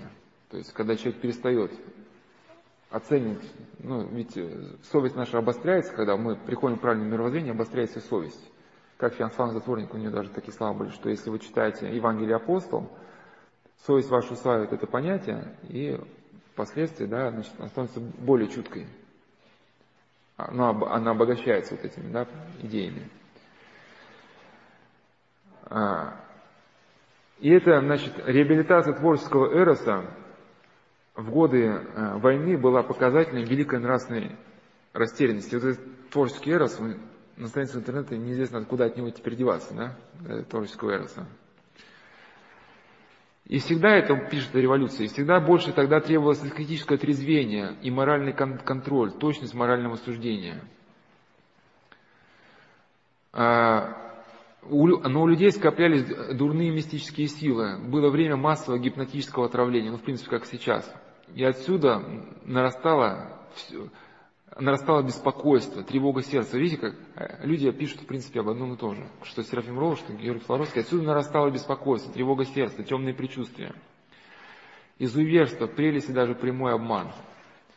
В революции вся эта темная ядовитая лава вырвалась на поверхность. И он говорит, что значит, э, революция это была именно прорыв стихии. Это не, там, не как это, даже Дмитрий Смирнов говорит, что часто говорят, что революцию делали масоны. Он говорит, ну, я, он говорит, я с этим не согласен. Революцию делали человеческие страсти, которые вырвались, да. Если революцию делали другие люди, ну, более какие-то интеллигентные, они, может быть, когда пришли бы к власти, более интеллигентно бы скрывали свое нутро, да, но в итоге а, реали, ну, стали реализовывать бы подобные моменты. Значит, чтобы выйти из этого положения, человек должен утвердить, по мысли Ивана Ильина, в себе религиозно-предметный центр. Божественное должно захватить последнюю глубину личности и зажечь ее. Ну, понятно, что это божественное, не сразу захватит последнюю глубину личности. Это, это многие годы уходит. Вначале, когда человек начинает жить, ну, старается жить именно по подлинной религиозной жизнью, Вначале только поверхность его жизни, она этим как-то охвачивается божественным, ну хотя бы там, ну, понимает, что там врать это плохо. Но впоследствии, вот как это яблоко оттаивает, все более и более на глубинных уровнях, человек уже начинает как-то уже свои какие-то вот эти внутренние мысли, которые даже он не может четко сформулировать из-за их тонкости. Ну, конечно, надо учиться их формулировать, но он уже их начинает как-то оценивать с точки зрения евангельского учения. И впоследствии это божественно проникает до самых глубин человека и переплавляет.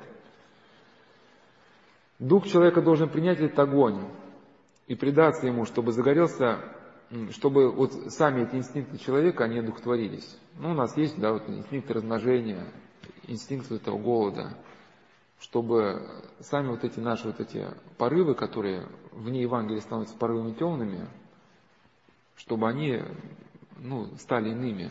Ну, мы говорили, да, кстати, в перерыве, что, в принципе, вот э, трапеза это не, не зря вот мы сейчас сидим в трапезной части храма, почему назвал трапезной? Раньше вот трапезной были столы после службы, выходили с храма и кушали здесь.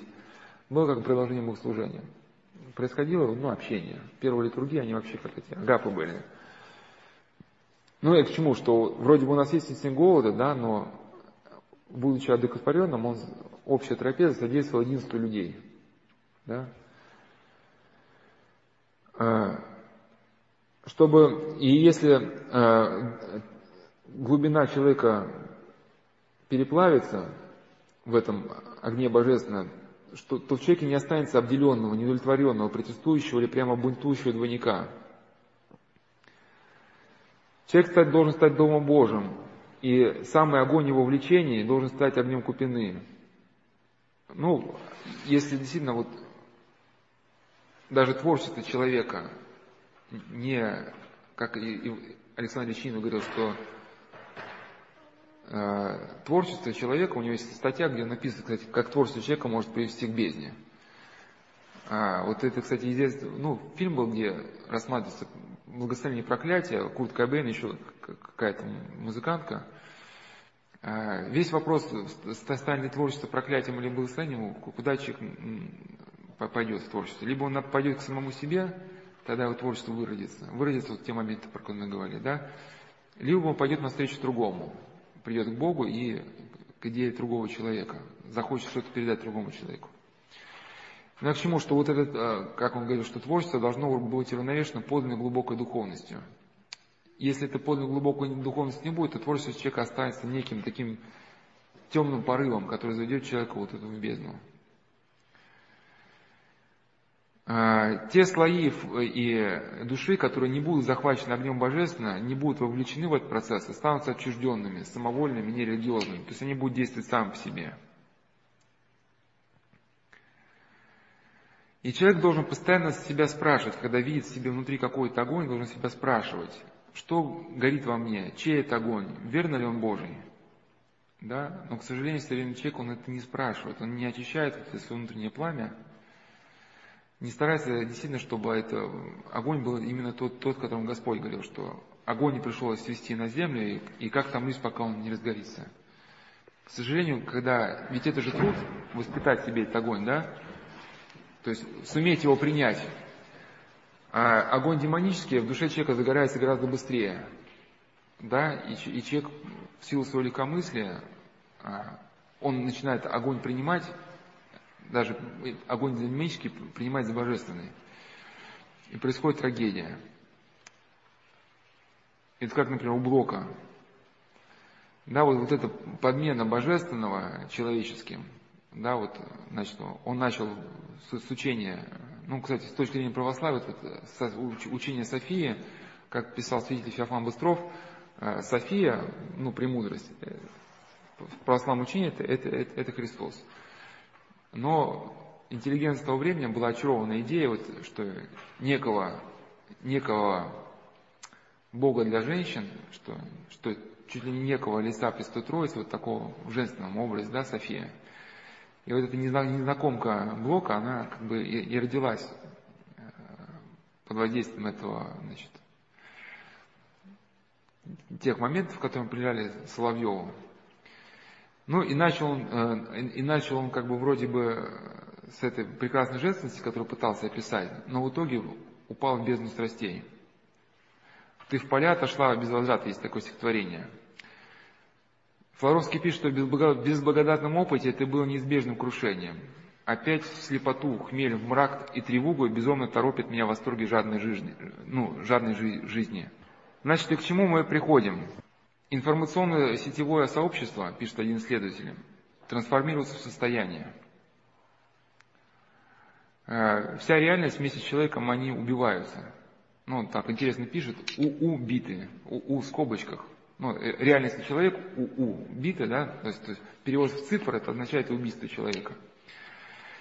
А, то есть понятно, да, вот эта погруженность в интернет, она, она трансформируется в, в некое состояние. Человек современный, а, значит, что, что такое вообще воспринимать? Это в каком-то смысле э, меняем. Один профессор говорил, что значит, значит, как он сказал, я, я ну, испытал какие-то эмоции, ну, в смысле, то, что человек понял эту книгу, это означает, что эта книга в каком-то смысле его изменила, как, какая-то вот такая мысль. То есть, когда мы воспринимаем мир, музыку или поэзию, то мы переживаем, меняем свое внутреннее состояние. Но вследствие изменения самого мировоззрения, самого вот этого мира, произошла трансформация. Человек начинает мыслить, э, ничего не представляя, то есть он начинает просто потреблять вот эти ощущения, просто поглощать. Я э, на прошлой беседе сводил все это в образ такого вишневого сока, не знаю, насколько это понятная идея, которую я сейчас привожу. Значит, вот такая, такая аналогия. Вот что такое вишневый сок? А вот есть такое, значит, э, система упражнений называется пракшалана. Ну, некое очищение кишечника, то есть там человек выпивает какое-то количество соленой воды, крутится, вертится, у него открывается сфинктер какой-то, да, значит, внутри, ну, который отделяет, я уж не совсем уж точно пишу, желудок, да, значит, от пищевода и так далее, да. И вот эта а, соленая вода проникает дальше в желудок, потом человек крутится, вертится, разжимается тот сфинктер, который желудок отделяет уже от кишечника. И через какое-то количество времени а, вот эта значит, соленая вода начинает течь непрестанно. То есть вы выпиваете, и она у вас не задерживается, прочищается. Почему это, э, как это относится к современному человеку? Вот, например, современный человек, вот, вот он любит вишневый сок. Ну, сколько вишневого сока выпьешь? Ну, выпьешь там, ну, литра два. Ну, потом так он химический, но опять в желудке накопится, пока все это переработается, пока все это выведется, да, ну, пить дальше возможности нету. Ну, а если человек будет пить несколько лет его, конечно, начнется у него в организме проблемы, начнут эти консерванты накапливаться. И вот разрушение современного мировоззрения отчасти напоминает это, значит, а, Пракшалану, да. Человек, прошедший через эту обработку, у него уже нет ни, сфинктеров, э, ни пищевода, ни кишечника, ни ничего. У него остается только гортань, которая способна воспринимать вкус, вкус вишневого сока. То есть вишневый сок проходит через гортань, да, и тут же, значит, через, это отверстие он выливается. И человек способен тогда воспринимать тонны вишневого сока, там, гигалитры. Понимаете, о чем я говорю? Но остается единственная проблема, остается сознание. Потому что человеку, который остался сознанием, он, он будет недоволен этим. Ну, ну да, типа, день, день вишневый сок нормально. Это мой любимый сок. Но второй день тоже ничего. А третий день, это уже как вот этот был мультик, падал прошлогодний снег, там, Значит, человек размышляет, сегодня царь, а, вчера царь, сегодня царь, завтра царь, маловато будет. И человек, и человек значит, всегда вишневый сок, маловато будет. И, и с помощью определенных а, технологий, да, обнуляется сознание человека. И он, в принципе, потребляет вот этот поступ, ну, поток пустых образов, да, при этом уже, ну, никак не переживая, что этот поток, он пустой, что он ни к чему его не ведет, ни к чему не призывает, что он никак его не формирует. Он просто, то есть есть глотка, есть сок, да, и, и все. Значит, э, беседы прошлого, прошлого года, прошлого сезона я закончил на образе, одном образе экзупери, что на самом деле чего ищут люди. И э, Восточный царь, от имени которого написана книга «Цитадель», он писал, что однажды мой отец э, повелел воинам пойти значит, ту часть города, где жили э, женщины, торгующие собой, привести несколько, как он, несколько, какое-то количество этих женщин и поселить в благоустроенном районе, где их теперь никто не будет там насиловать, где у них такие опрятные домики с занавесками, там герань на подоконниках. Им на руки выдают каждый день сумму какой-то денег, и они вяжут там, носочки еще прочее. То есть жизнь благополучна, избавлена от всех проблем. Но что произошло? Они сбежали. Все сбежали, да, обратно. А, так, значит, им была, им была нужна нищета, сказал мне отец. Не потому, что они глупые и предпочитают нищету благополучия, а потому, что для человека важнее всего напряжение силы жизни. Уютный дом, кружева и свежие фрукты показались им каникулой, каникулами, забавной игрой и бездельем. Все это не казалось настоящей жизнью, и они тосковали. Кстати, подобный же, подобный же пример был в этом фильме наших родителей, ну, у поколения э, наших родителей это был самый такой, один из кассовых фильмов, это «Генерал песчаных карьеров». И там был такой мальчик, которого ну, банда заставила войти в богатое семейство, они узнали, что у, у этого мужа и женой богатые были, умер ребенок, который вроде хромал, и он с ним познакомился, возбудил у них жалость, потом, когда нужно было, эту банду пустил на территорию этого особняка, и когда они видят, что он с этой банды уходит, они говорят, а вот останься там, сынок там, они как сына воспринимали. Но потом, когда свое дело сделал, ему глава банды говорит, ну иди, возвращайся к ним, они тебя простят. Он говорит, нет, нет. Ну, ему вот с этими, значит, генералами песчаными карьеры, карьеров, хоть это была нищета, голод, но в этих постоянных, да, было там как-то более комфортно, чем... Ну, конечно, и, и особняк, конечно, это может быть и некомфортно, если там любви не было. Но там как раз любовь-то как раз и была. Просто человек, у которого в каком-то смысле не все люди способны это... Ну, конечно, это тоже некая аналогия, не фильм, потому что настоящая любовь все равно, она не дает в человеке отклик. Но я к чему, что многие моменты человек в каком-то смысле не способен воспринять. Ну, какой-то разговор у костра, да? Сами люди там, ну, зачем говорить у костра? О чем можно говорить у костра? Зачем петь песни? Если можно пойти крякнуть водки, там, устроить драку, там, пойти кому-нибудь, да, там, ударить. Значит, не потому, что они глупые, а, значит, а потому, что для человека важнее например, сил и жизни. Значит, уютный дом показался им каникулами, и они тосковали. Долгие годы нужно жить на свете, в чистоте и плести кружева, чтобы все это стало радующим глаз зрелищем. Чтобы это стало а, обязанностью, необходимостью, которые нас выручают и поддерживают. И вот важные слова. Они получили, но ничего не отдали. Они никак, ну, грубо не сформировались, да. Они стали сожалеть о тяжких часах ожидания, ну, когда у них была постоянная игра судьбы. Вот новый клиент пришел, какой-нибудь матрос там пьяный, да, он же мог эту женщину взять там, чтобы не, не, не платить за то, что нам выдает, он там взять ее, мог ее убить там ножом, например, да. Э, какой-нибудь из гостей протыкал из этих хозяек кинжалом, словно бердюк, чтобы она не орала, когда он отодвинув кирпич или черепицу, заберет весь ее капитал. Они тосковали после грязной трущобе, где жили своим мирком. Да, им э, дали их мечту, вот эти домики, о которых они мечтали. Э, значит, но ведь не меняет же нас путешествие. Вот я поселил тебя в замке, а ты поселил в нем свое огорчение, недовольство, мания. И ты идешь по нему прихрамывая, потому что ты хром. А, с чего перерождаться той женщине, которая вдруг проснулась в чистоте уюте, и она зевает? Судьбе ее можно теперь позавидовать, но она лишилась ежедневной, ежевечерней игры судьбы. Человек ищет напряжение сил жизни, а вовсе не счастье, повторил отец.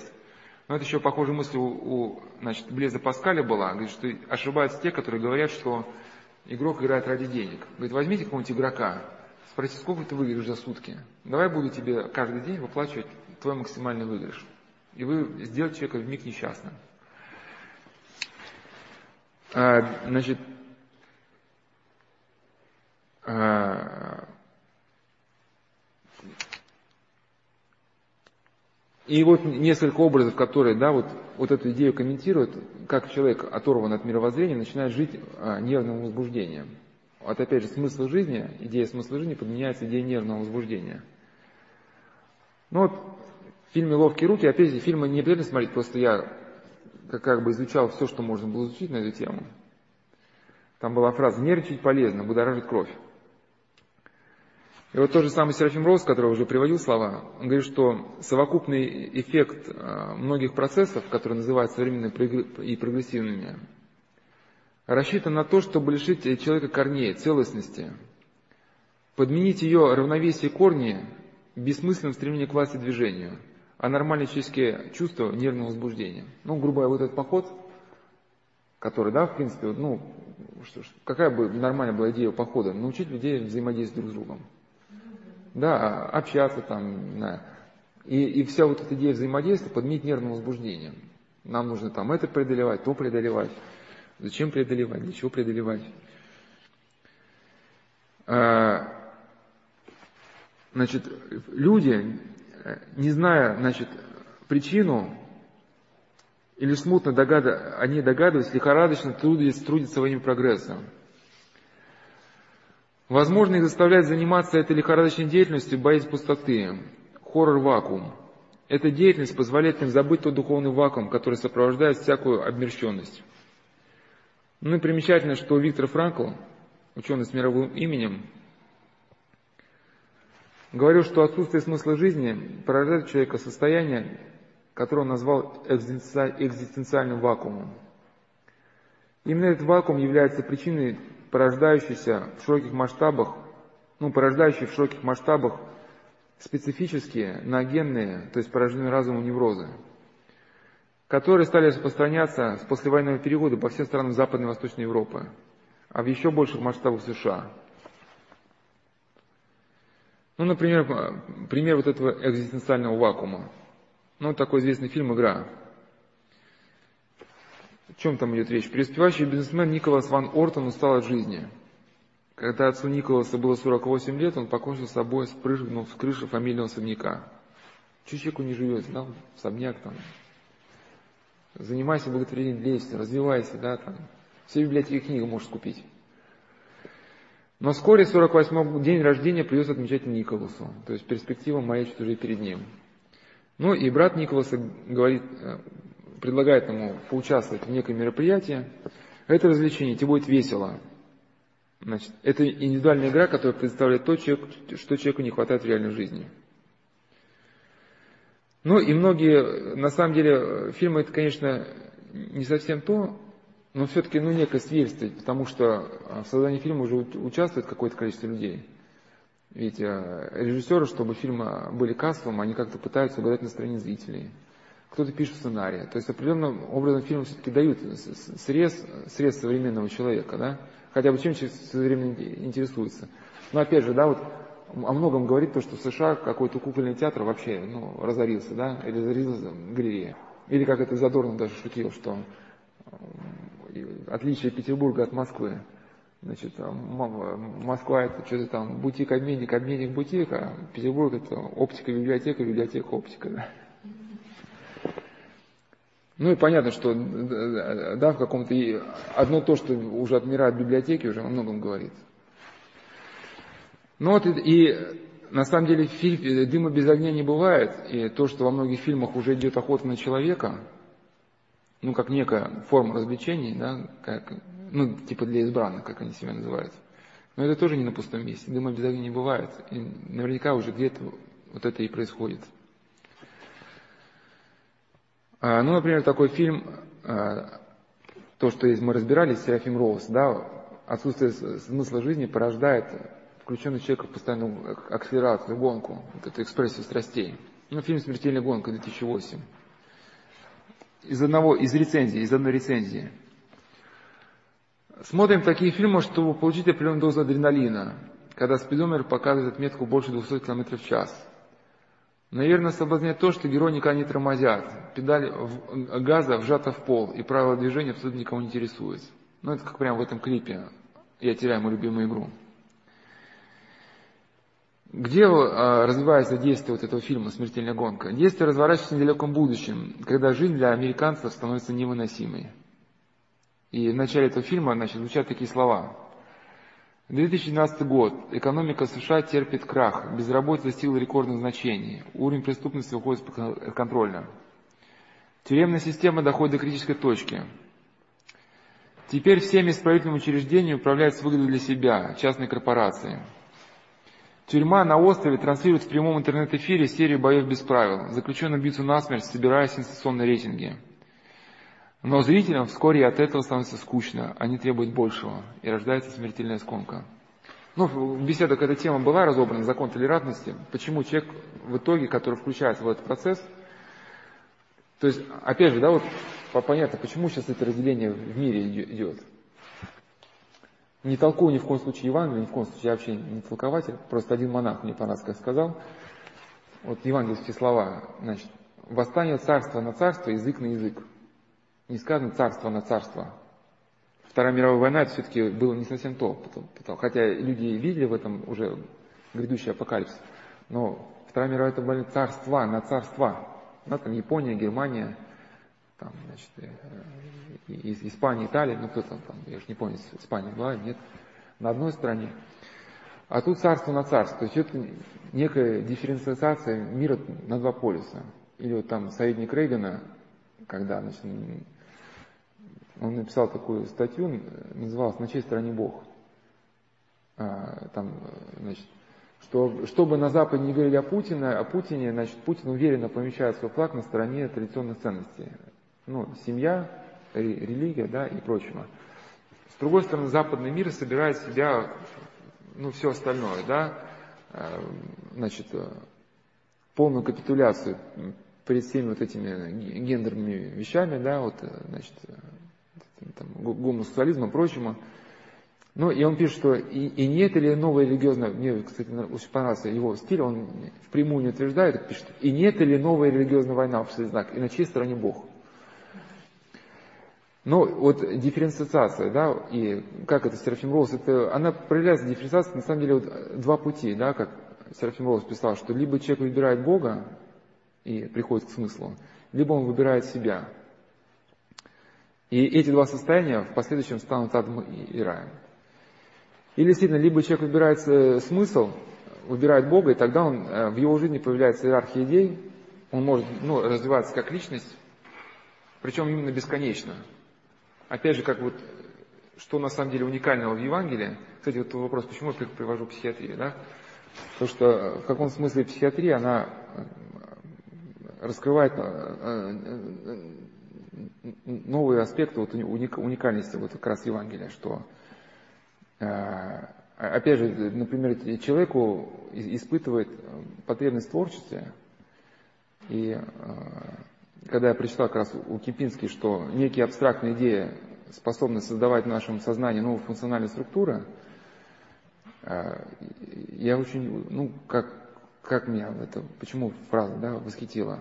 Ну, не сколько Кипинский, что на основе Евангелия человек формирует новые понятия, которые могут развиваться бесконечно. И это свойство истины. Если человек концентрируется на истину, он может развиваться бесконечно, при этом он не будет разлагаться как личность. Если человек концентрируется на страсти, это главное, может, одно из главных страстей, отличие страсти от истины. Ну, на, на неком суррогате, да, на, на страсти, то он довольно быстро разлагается как личность. Ну, концентрируется на еде, например.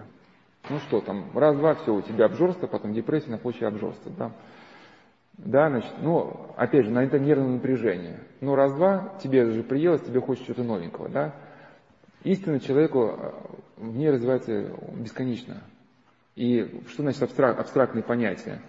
Ну, в каком-то смысле, с моей точки зрения психиатрии, Евангелие тоже какие-то даются абстрактные понятия. Ну, будьте совершенны, это некая, некая идея, некая идея, но которую человек в полной мере может реализовать ну, в самом себе. В внутреннем мире даже при условии, что если у человека ему а, отрубить там руки, ноги, если его а, посадить в какой-то концлагерь, забрать все, отнять невозможность творчества, отнять семью, ну как это у Иросхимонаха Павла Гулынина, отняли все. А, семью, время, и все равно выжил. Потому что для человека остается все равно вот эта возможность бесконечного развития. Потому что смысл в том, что когда человек не может развиваться, у него нарастает скука в жизни, ему становится жить очень неинтересно, начинается упадок. Ну, почему упадок? Потому что человек материалист, ему необходимо чтобы его, ну, как-то плоды своей деятельности выражать вовне. Например, захотелось тебе построить статую, ты ее построил. Но ведь тебе могут эту статую не дать строить, что то тебе делать, да?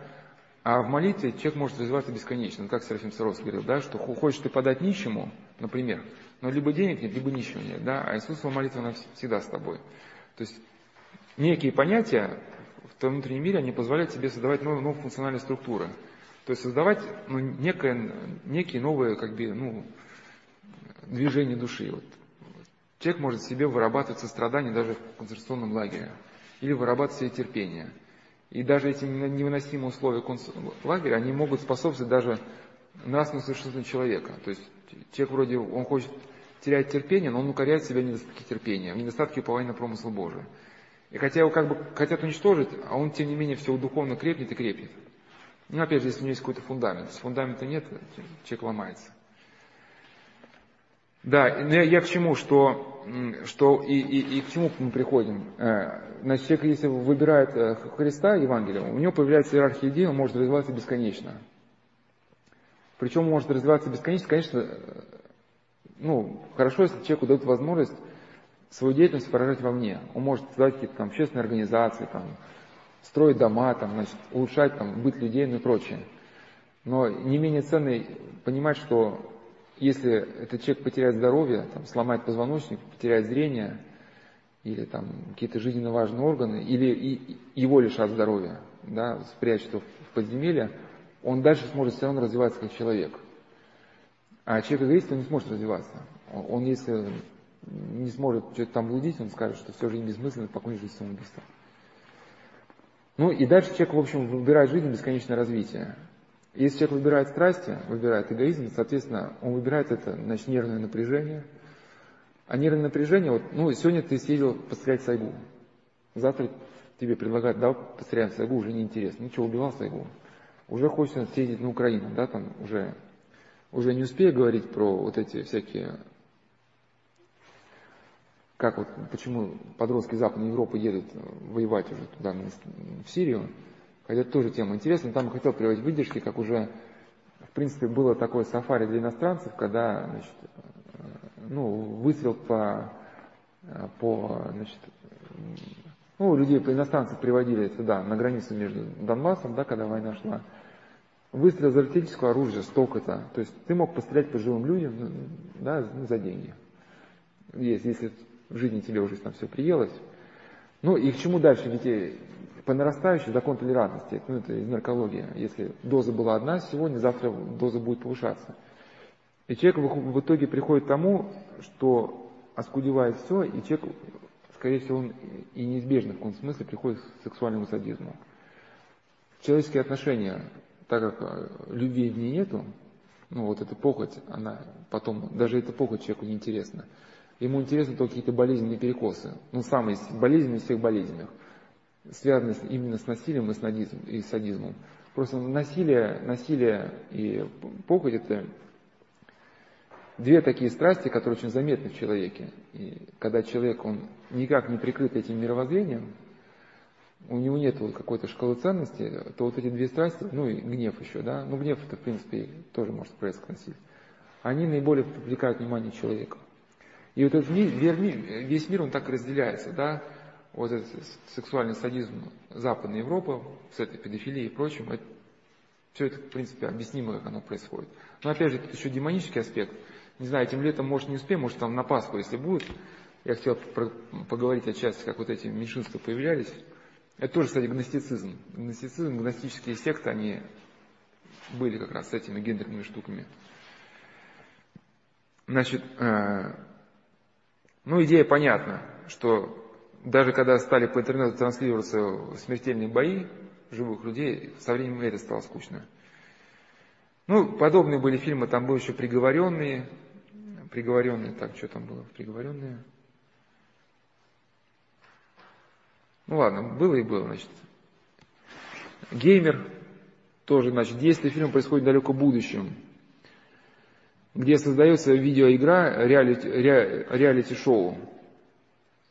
ну, где какой-то человек, который подключается э, к людям, ну, его мозг подключается к людям, он может этими людьми руководить, ну, как некими манекенами, которые убивают друг друга. Ну, и вот этот приговоренный, там такая же идея, что м, телепродюсер набирает участников до нового реалити-шоу. Шоу. Ну, тоже на необитаемый остров, и где люди убивают друг друга. Карамурза пишет, и эта идея, она повторится еще в беседах, ну, уже применительно к, другой, к, друг, к другим мыслям, ну, сейчас профессор Карамурза. Уже ясно многие истоки этого нигилизма и тоски. Это плата лишь, лишь за лишение мира его святости и благодати. А ту пищу, которую приобретает, потребляет человек, это образы, ну, насилие, которое он потребляет через телевидение, чтобы он потребляет их, чтобы защититься от тоски. В результате, как и в случае наркотиков, человек начинает потреблять все больше и, э, и большее количество все более сильно грубых образов.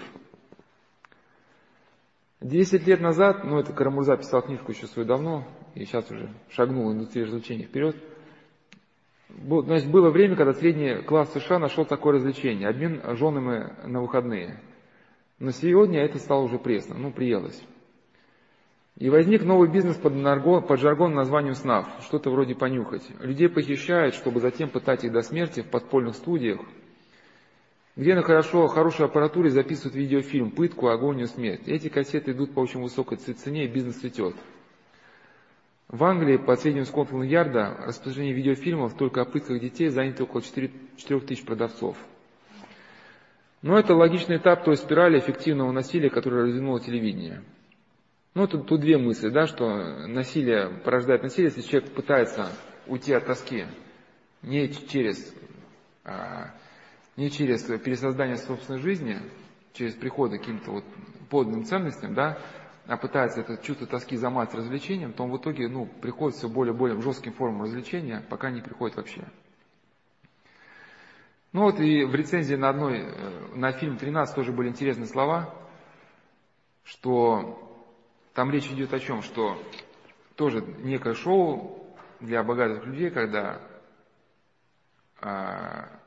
13 а, человек ставит друг другу в затылок пистолет и нажимает на курок. Ну, оставшись живых, получает, получает все. Ну, банк срывает. Кстати, интересный очень момент, что вот насколько нивелируются ценности. У главного героя этого фильма, у него была, в принципе, работа, и он был, общем, ну, таким, он крыл, э, крышу перекрывал. Вот, э, ну, такое как бы со современных клише, говорит, у, да ну, там, типа, где у меня там пятерка BMW, там, разве заработаешь на пятерку BMW, там. Но с другой стороны, человек, а, который кладет крыши, на самом деле это уникальная работа.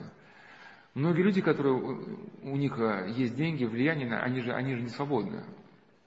Опять же, если даже, ну, про фильм взять, смотреть не надо, просто Оскар получил, там эта идея была хорошо показана, что даже люди именитые, они не свободны, столкновения – там вроде бы сенатор какой-то американский, вроде бы он у власти, да, но же у него предвыборная кампания и убивает какого-то полицейского. Ну, в стычке какой-то негр убивает полицейского, он захочет заручиться поддержкой э, афроамериканцев в выборах и хочет поддержать, ну, например, сделать так, чтобы как-то, ну, убийцу оправдали. И чтобы, э, чтобы э, выступить с этим предложением, он начинает давить на начальника полицейского участка, у которого был, был брат, значит, афроамериканец, говорит, я твоему брату помогу, но взамен ты дай ложные показания на вот этого белого, значит, белого оперативника, что он был, мол, такой секой, унижал там кого-то. То есть, и получается, люди вроде бы, это начальник полицейского участка, вроде, ну, не маленький человек, сенатор, да, еще кто-то. И в итоге они все эти повязаны во лжи, и, и, и в итоге заложниками являются ситуации.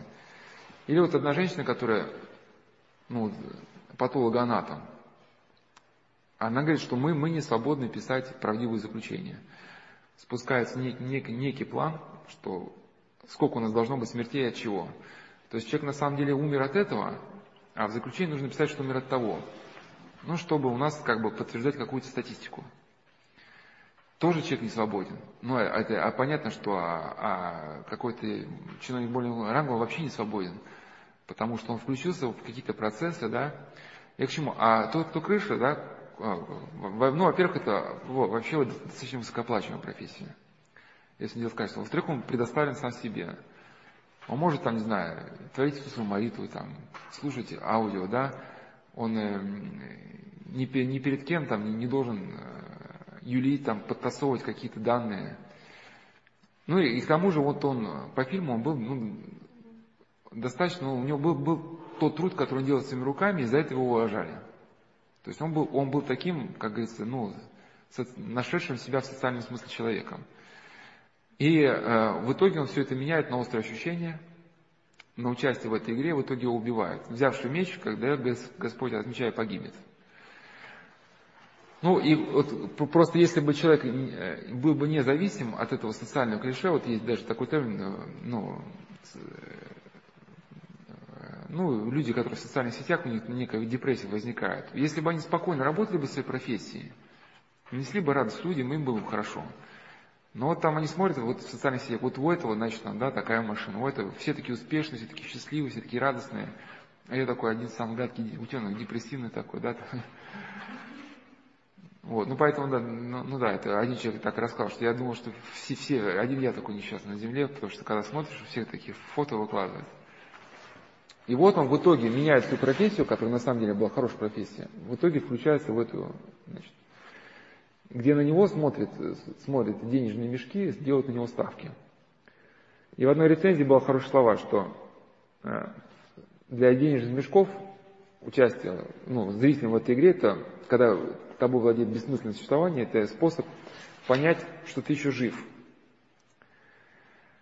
Значит, поставьте себя, в рецензии пишет один человек, поставьте себя на место тех людей, кто прислонит дуло пистолета к затылку стоящему впереди а сам будет ощущать такой же холод оружия у своего затылка.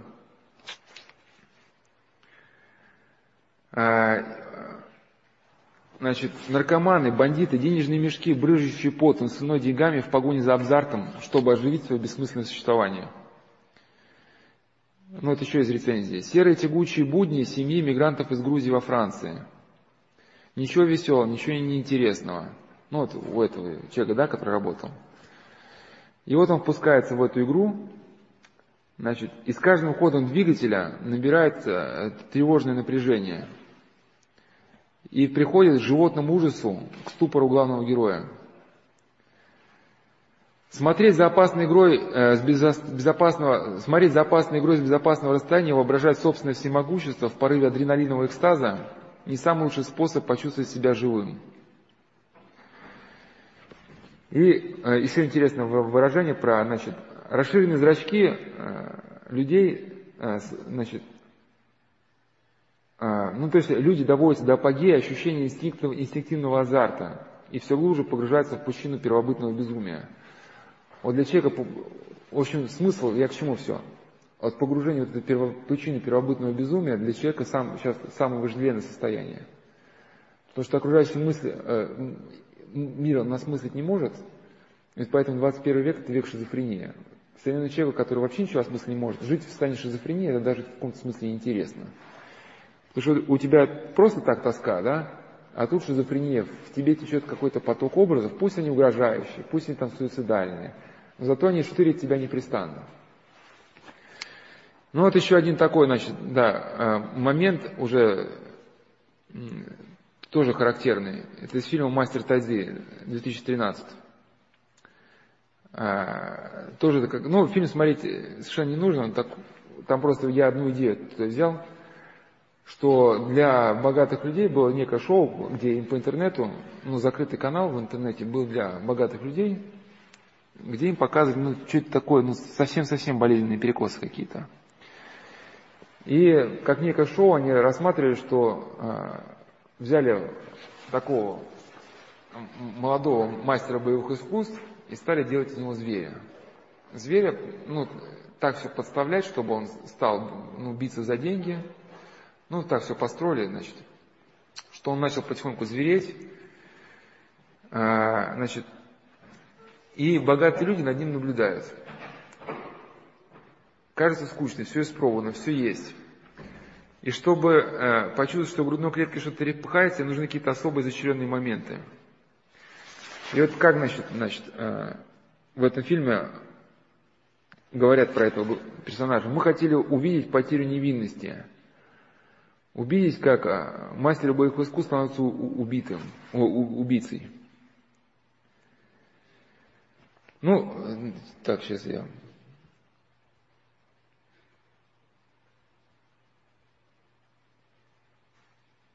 Ну и отсюда, сейчас уже у нас просто, э, значит, чуть-чуть я пропущу, чтобы там дальше увязать следующую беседу, это было связано с лингвистическим поворотом. Вот отсюда из этих предпосылок рождается игра, ну в широком смысле этого слова. Не только там компьютерный, интернет, вообще игра по жизни. Многие же люди, индустрия развлечения, она очень сейчас, она широкополосная. Некоторые люди, они, значит, нет ни отношений, ничего, они играют ну, вообще в работу, там, в семенина. И на самом деле все это старо как мир. И мы помним, вот какой был первый соблазн да, на пути исходов евреев из Египта. Это был как раз тоже та же самая игра. Игнатий Бринчинов в своей книге «Плач инока» и в прочих своих местах, он говорил, что Египет прообразовывает а, порабощение человека страстям, а вот это путь через пустыню, когда уедешь ли через землю обетованную, это тяга этой подвижнической жизни. Ну, трудности, да. А земля обетованная, это уже обновленное состояние христианина, когда, да, в нем он пришел к этому покаянию, в нем уже забился родник подлинной духовной жизни. И вот помню, что когда народ израильский, вот он вышел из Египта, ну что было в Египте?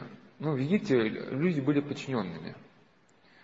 Но была дармовая еда, хлеба и зрелищ. Ну, насчет зрелищ не знаю, но людей кормили дармовой едой. И когда люди вроде бы стали свободными, но для них это а, дармовая еда была вожделение свободы. И они приуныли в этом, ну, потому что надо идти через пустыню, они стали сидеть, а им Господь дал манну, чтобы питаться. И они говорят, все манна и манна в глазах наших. А мы помним, как мы в Египте мы ели значит, рыбу, мы ели мясо, мы помним лук, чеснок, а теперь только манна в глазах наших. Ну и, значит, Моисей поднимается на гору Хариф, где берет, а, а нет, значит, а, нет, на Синай, на Синай, где Господь дает ему вот эти, да, заповеди. И когда, значит, а, видя, что вождь ну, Моисей долго не сходит с горы, ну, он там ожидал явления Бога, израильтяне думали, что Моисей погиб. Но это я привожу по Вениамину Пушкарису, очень библейская история. Невероятно интересная книга, всем советую почитать если вы прочитаете, это там часть первого Ветхий Завет, часть вторая Новый Завет. И вам будет э, потом понятно вообще и Священное Писание, и особенно Ветхий Завет. Потому что Ветхий Завет так понять, просто читая его, что очень трудно. Не просто, по крайней мере, а? Так мы на видео можно скачать. Да, Вениамин Пушкарь, священная библейская история, ну, Ветхий Завет Новый Завет. Значит, Видя, что их вождь долго не сходит с горы, израильтяне подумали, что Моисей погиб, и начали беспокоиться о том, кто теперь поведет их в землю обетованную. И люди стали требовать, чтобы Арон сделал для них Бога, ну, идола, наподобие того, который был бы им известен в Египте. Ну, кстати, в какой-то беседе там, которая в дальнейшем будут по счету идти, там приводится мысль, что человек, когда обращается к истине от греховной жизни, он вроде бы отказывается если он что-то было не такое греховное. А, но потом в этом, а, охладевает в каком-то этом своем христианском подвиге, в этом христианском течении, да, к новой жизни, расслабляется и потихоньку начинает тосковать по тем страстям, которые ушли. Если ну, человек пил, например, да, ну спился там в эту яму, там, жена ушла, с работы выгнали, ну все, стал как, входить в храм, как-то стал молиться, как-то потихоньку жизнь возобновилась. А потом рождается идея, ну ведь я же приобрел жизненный опыт, ну, теперь же я могу, наверное, помаленьку, ну, выпивать по выходным, я же по праздникам только, когда гости придут, да, и человек начинает выпивать, потом снова гости, снова праздники, снова гости, снова праздники, и опять туда. Ну, а к чему? Когда охладевает жизнь, жизнь христианина духовная, начинают возвращаться страсти. Человек снова обратно возвращается умом своим к Египту, к луку, чесноку, которым ел в Египте за даром. Значит, и Аарон потребовал, чтобы израильтяне принесли все свои золотые серьги. И из этих украшений отливают фигуру золотого тельца. Затем началось жертвоприношение в честь идола, после чего все сели за праздничный пир. Весь день раздавались э, звуки труб и бубнов. Мужчины и женщины иступленно пели и плясали вокруг тельца. Спускаясь с вершины Синайской горы, Моисей еще издали услышал адский шум. Вот как, значит, э, Священное Писание, сейчас, секундочку, э, интересное очень слово, как, какое там стоит в, в тексте Библии. И сел народ есть и пить, а после, стал, а после встал играть. Да? да, вот эти игрища. Ну, поэтому я, понятно, что слово «играет» у меня в широком в таком контексте.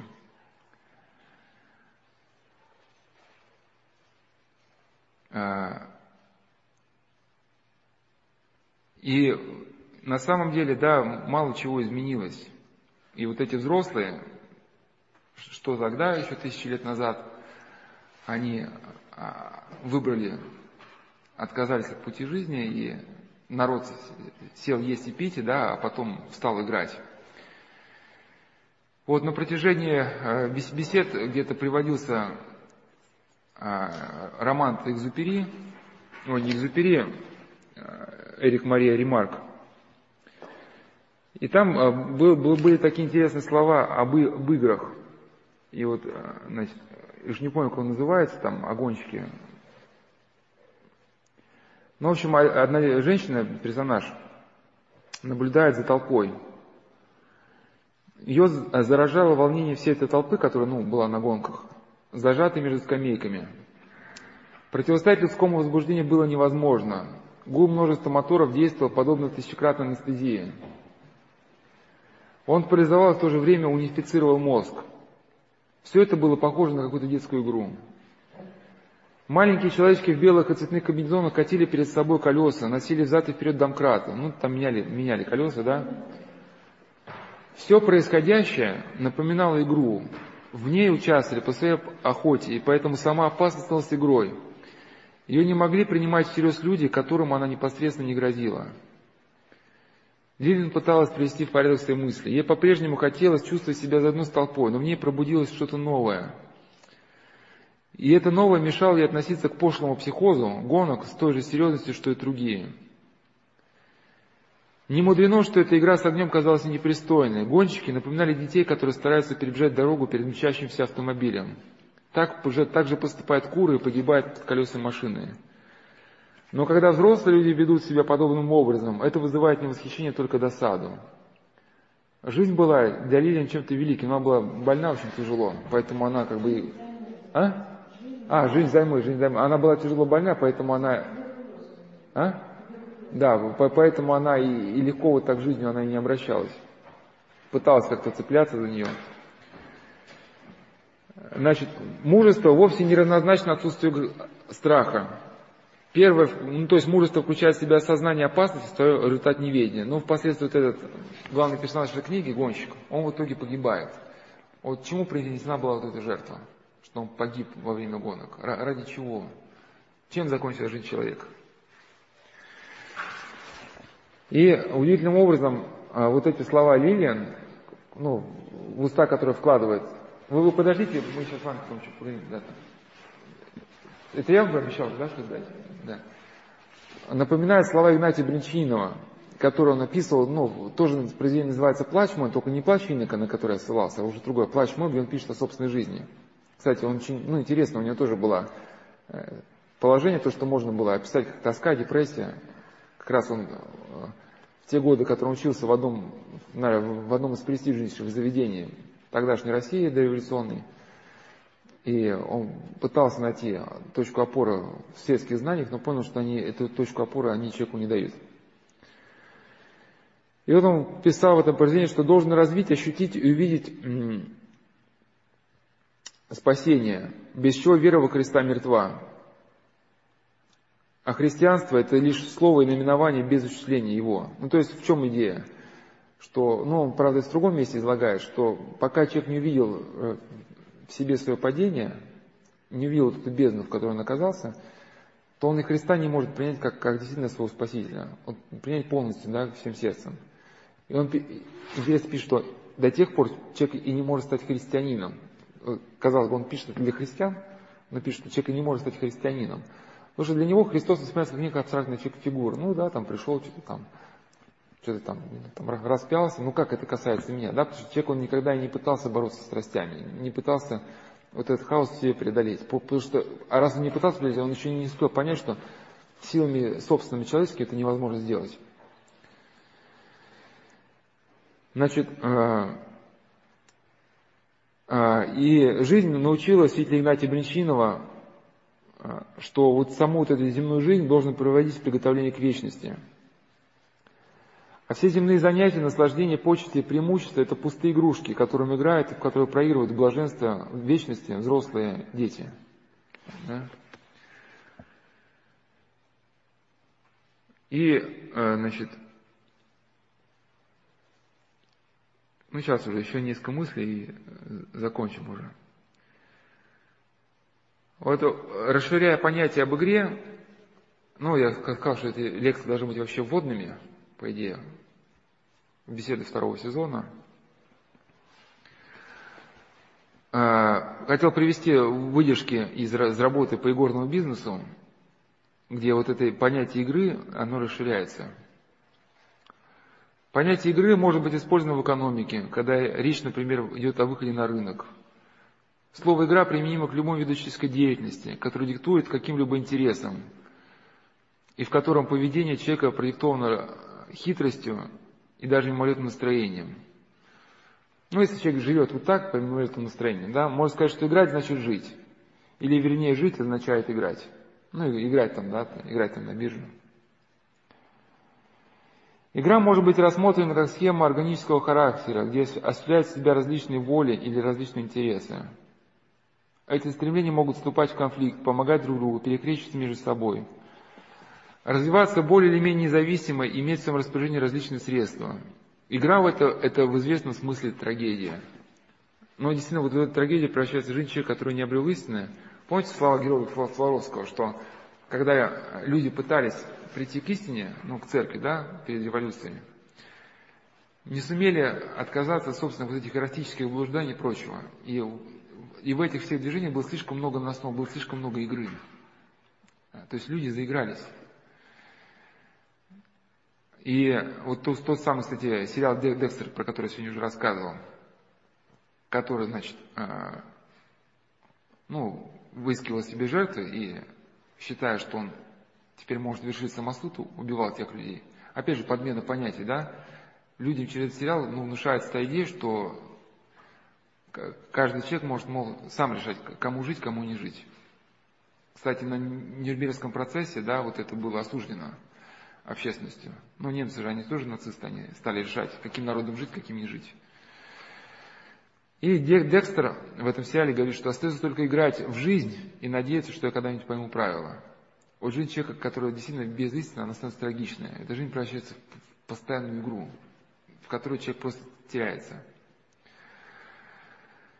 И очень э, с этими идеями перекликаются слова Схиархимета Гаврила Бунги. Он, правда, вот эту игру, что человек вовлекается в эту игру помыслов –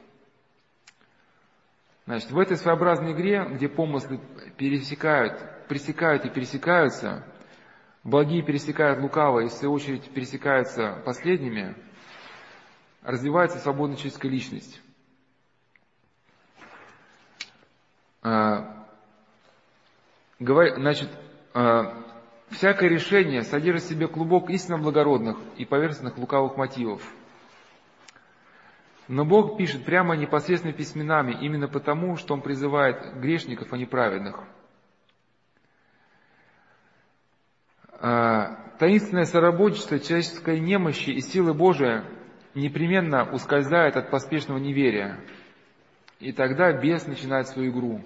игру. Убеждая унылого, ну, правда, он пишет это про монашество, но тем не менее, отчасти к нам пример, что в выборе монашеского жития не было ничего человеческого – но я просто подчеркиваю просто идею, что, что, что демон начинает свою игру.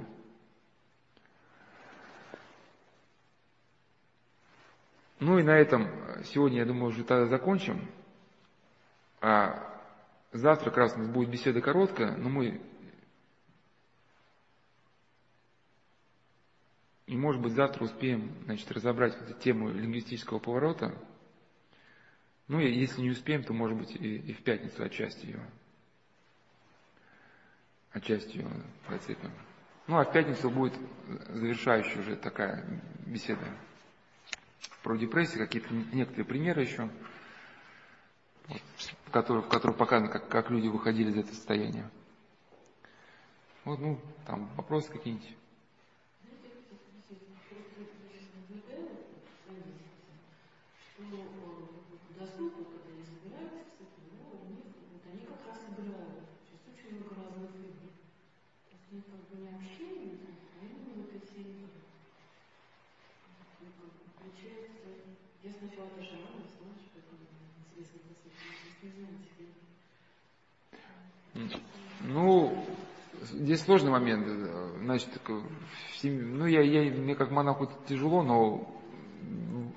каким-то образом определиться к этим отношениям, но да, одно, одно дело, одно дело, ну ладно, мне как монаху просто очень тяжело размышлять, как, как проходит семейный досуг, но одно то, что да, что, что, что, что, что люди утратили, все более больше начинают утрачивать возможность какого-то ну, взаимодействия друг с другом. Но объединяется язык, объединяются сами человеческие отношения. Значит, а, и именно как этот Иван говорил, что теперь нет уже купины в человеке. Ну, как бы я просто, у него мысль какая у него, что когда человек э, развился, да, вот лучи божественные, ну, как-то переплавили человека, в нем появилась какая-то купина. Вот божественный огонь, который сообщает э, творчеству человека какую-то глубину, цельность. И такой человек, если создает какую-то экономическую систему, она будет такой жизнеспособной, цельной, если там начинает писать что-то, пишет хорошие работы.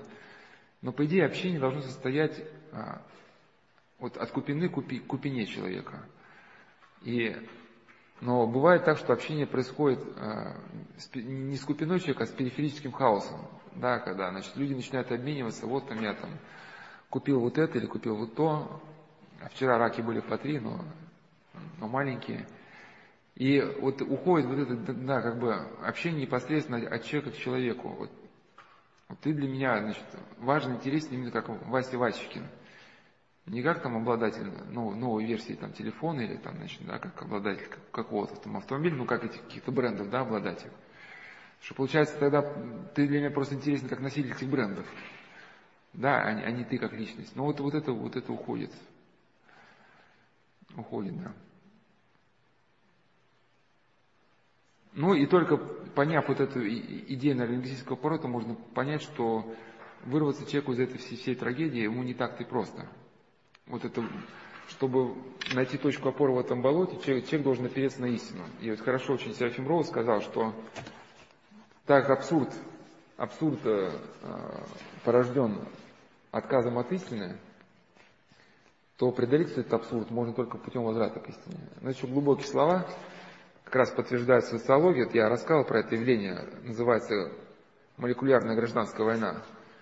То, что вследствие утраты ориентиров люди перестали понимать, ну вообще, почему людей убивать плохо, почему, ну и, и в итоге отсутствие понимания этих базовых вещей порождает то, что в обществе все начинают проявлять насилие по отношению ко всем.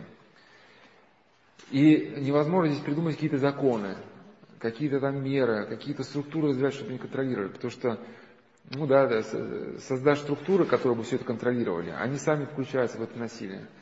Потому что, ну, вот как до частицы находятся в этом броновском движении, да, в этом хаосе.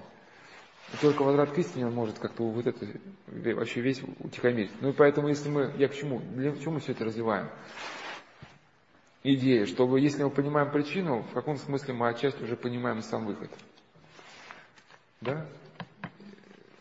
Ну, без христианского мировоззрения э, человека не получится создать какое-то устойчивое, цельное мировоззрение, которое могло бы развиваться в бесконечном э, масштабе. можно создать какую-то концепцию, которая будет как бы казаться, обладать некой кажущейся устойчивостью. Но впоследствии, ну, на тему депрессии. Депрессия – это слом модели. Но экономическая модель, если мы создаем какая-то, да, если она не подлинна, какой-то, там у нее есть какой-то запас прочности 10 лет, она 10 лет работает, потом бах, она ломается. Или вот когда вот это, значит, ипотечная система. Сейчас, в принципе, нас ожидает, наверное, дальнейший кризис. Но я не знаю, я не, не специалист, просто как вот люди, разбирающиеся, говорят, что вот ставка. У нас есть, кстати, хоть нас говорят, что у нас есть крупные проценты, что ну, типа у нас все плохо по сравнению с Западом. На самом деле у нас есть куда развиваться. То, что кредитная ставка 0% уже почти в Америке, вот это как раз показывает то, что уже тупик. Ну, не знаю, просто вам нужно это объяснять или не надо. Ну, просто смысл в том, что раньше, допустим, была ставка э, кредитная 10% годовых, и люди перестали, допустим, ну, там, покупать квартиры, покупать холодильники. Так какой-нибудь банк говорит, хорошо, мы вам сделаем ставку кредитную не 10%, а 8%. А вот эти 8%, которые вы нам не доплатите, вы на эти 8% купите через наш банк там какие-то холодильники, там еще квартиры, да, то есть 8%, которые вы не выплатили, ну, виртуальных денег, вы пустите дальше в оборот. Ну, потом постепенно все банки стали ставкать 8%, потом еще ниже, потом еще ниже. Но если ставка будет 0%, уже банки будут служащими, надо платить зарплату. Дальше что? А дальше тупик, дальше опускаться некуда. А у нас пока сколько у нас? 20% да, годовых или сколько? Да. Ну, то есть у нас есть, есть, есть еще куда падать. куда, куда падать еще есть. Ну, я к чему? Что э, человек может пытаться на, на основании интеллекта и каких-то каких-то знаний создавать более или менее устойчивую концепцию, но это более или менее, они все равно э, э, рано или поздно они дают сбои. Потому что я как, как раз говорил, что в чем уникальность Евангелия, что все вот эти процессы, которые у нас есть, оно дает им место, дает им значение, показывает, какие из них патологические, какие не патологические, и увязывает их все в одну общую косичку. Ну, это, грубо говоря, а, значит, можно сказать, что если представить, для чего нужны светофоры, чтобы в городе огромное количество машин двигалось, не сбивая при этом друг друга. Да, без этой системы ну, распределения вот этих полос на автострадах невозможно создать такую концепцию, при которой машины бы не врезали друг друга. И человек, который не пришел к Евангелию, он не увидел значение и смысла каждого своего процесса, он неизбежно будет впадать от одной крайности в другую. Он будет захочет любить своего малыша, но впадет в какое-то впотакание, да, в покатание, в потакание страстям. Малыш вырастет, станет тираном своих родителей. То есть, опять, не, не истина породит страдания. Да, и вот эти концепции не будут рушиться, рушиться, рушиться. То есть на одном поле игра, разрушение, хаос, энтропия, на другом, значит, истина, опора, бесконечное развитие. А человек уже сам выбирает, на какую сторону ему встать. Да, ну, на этом закончим.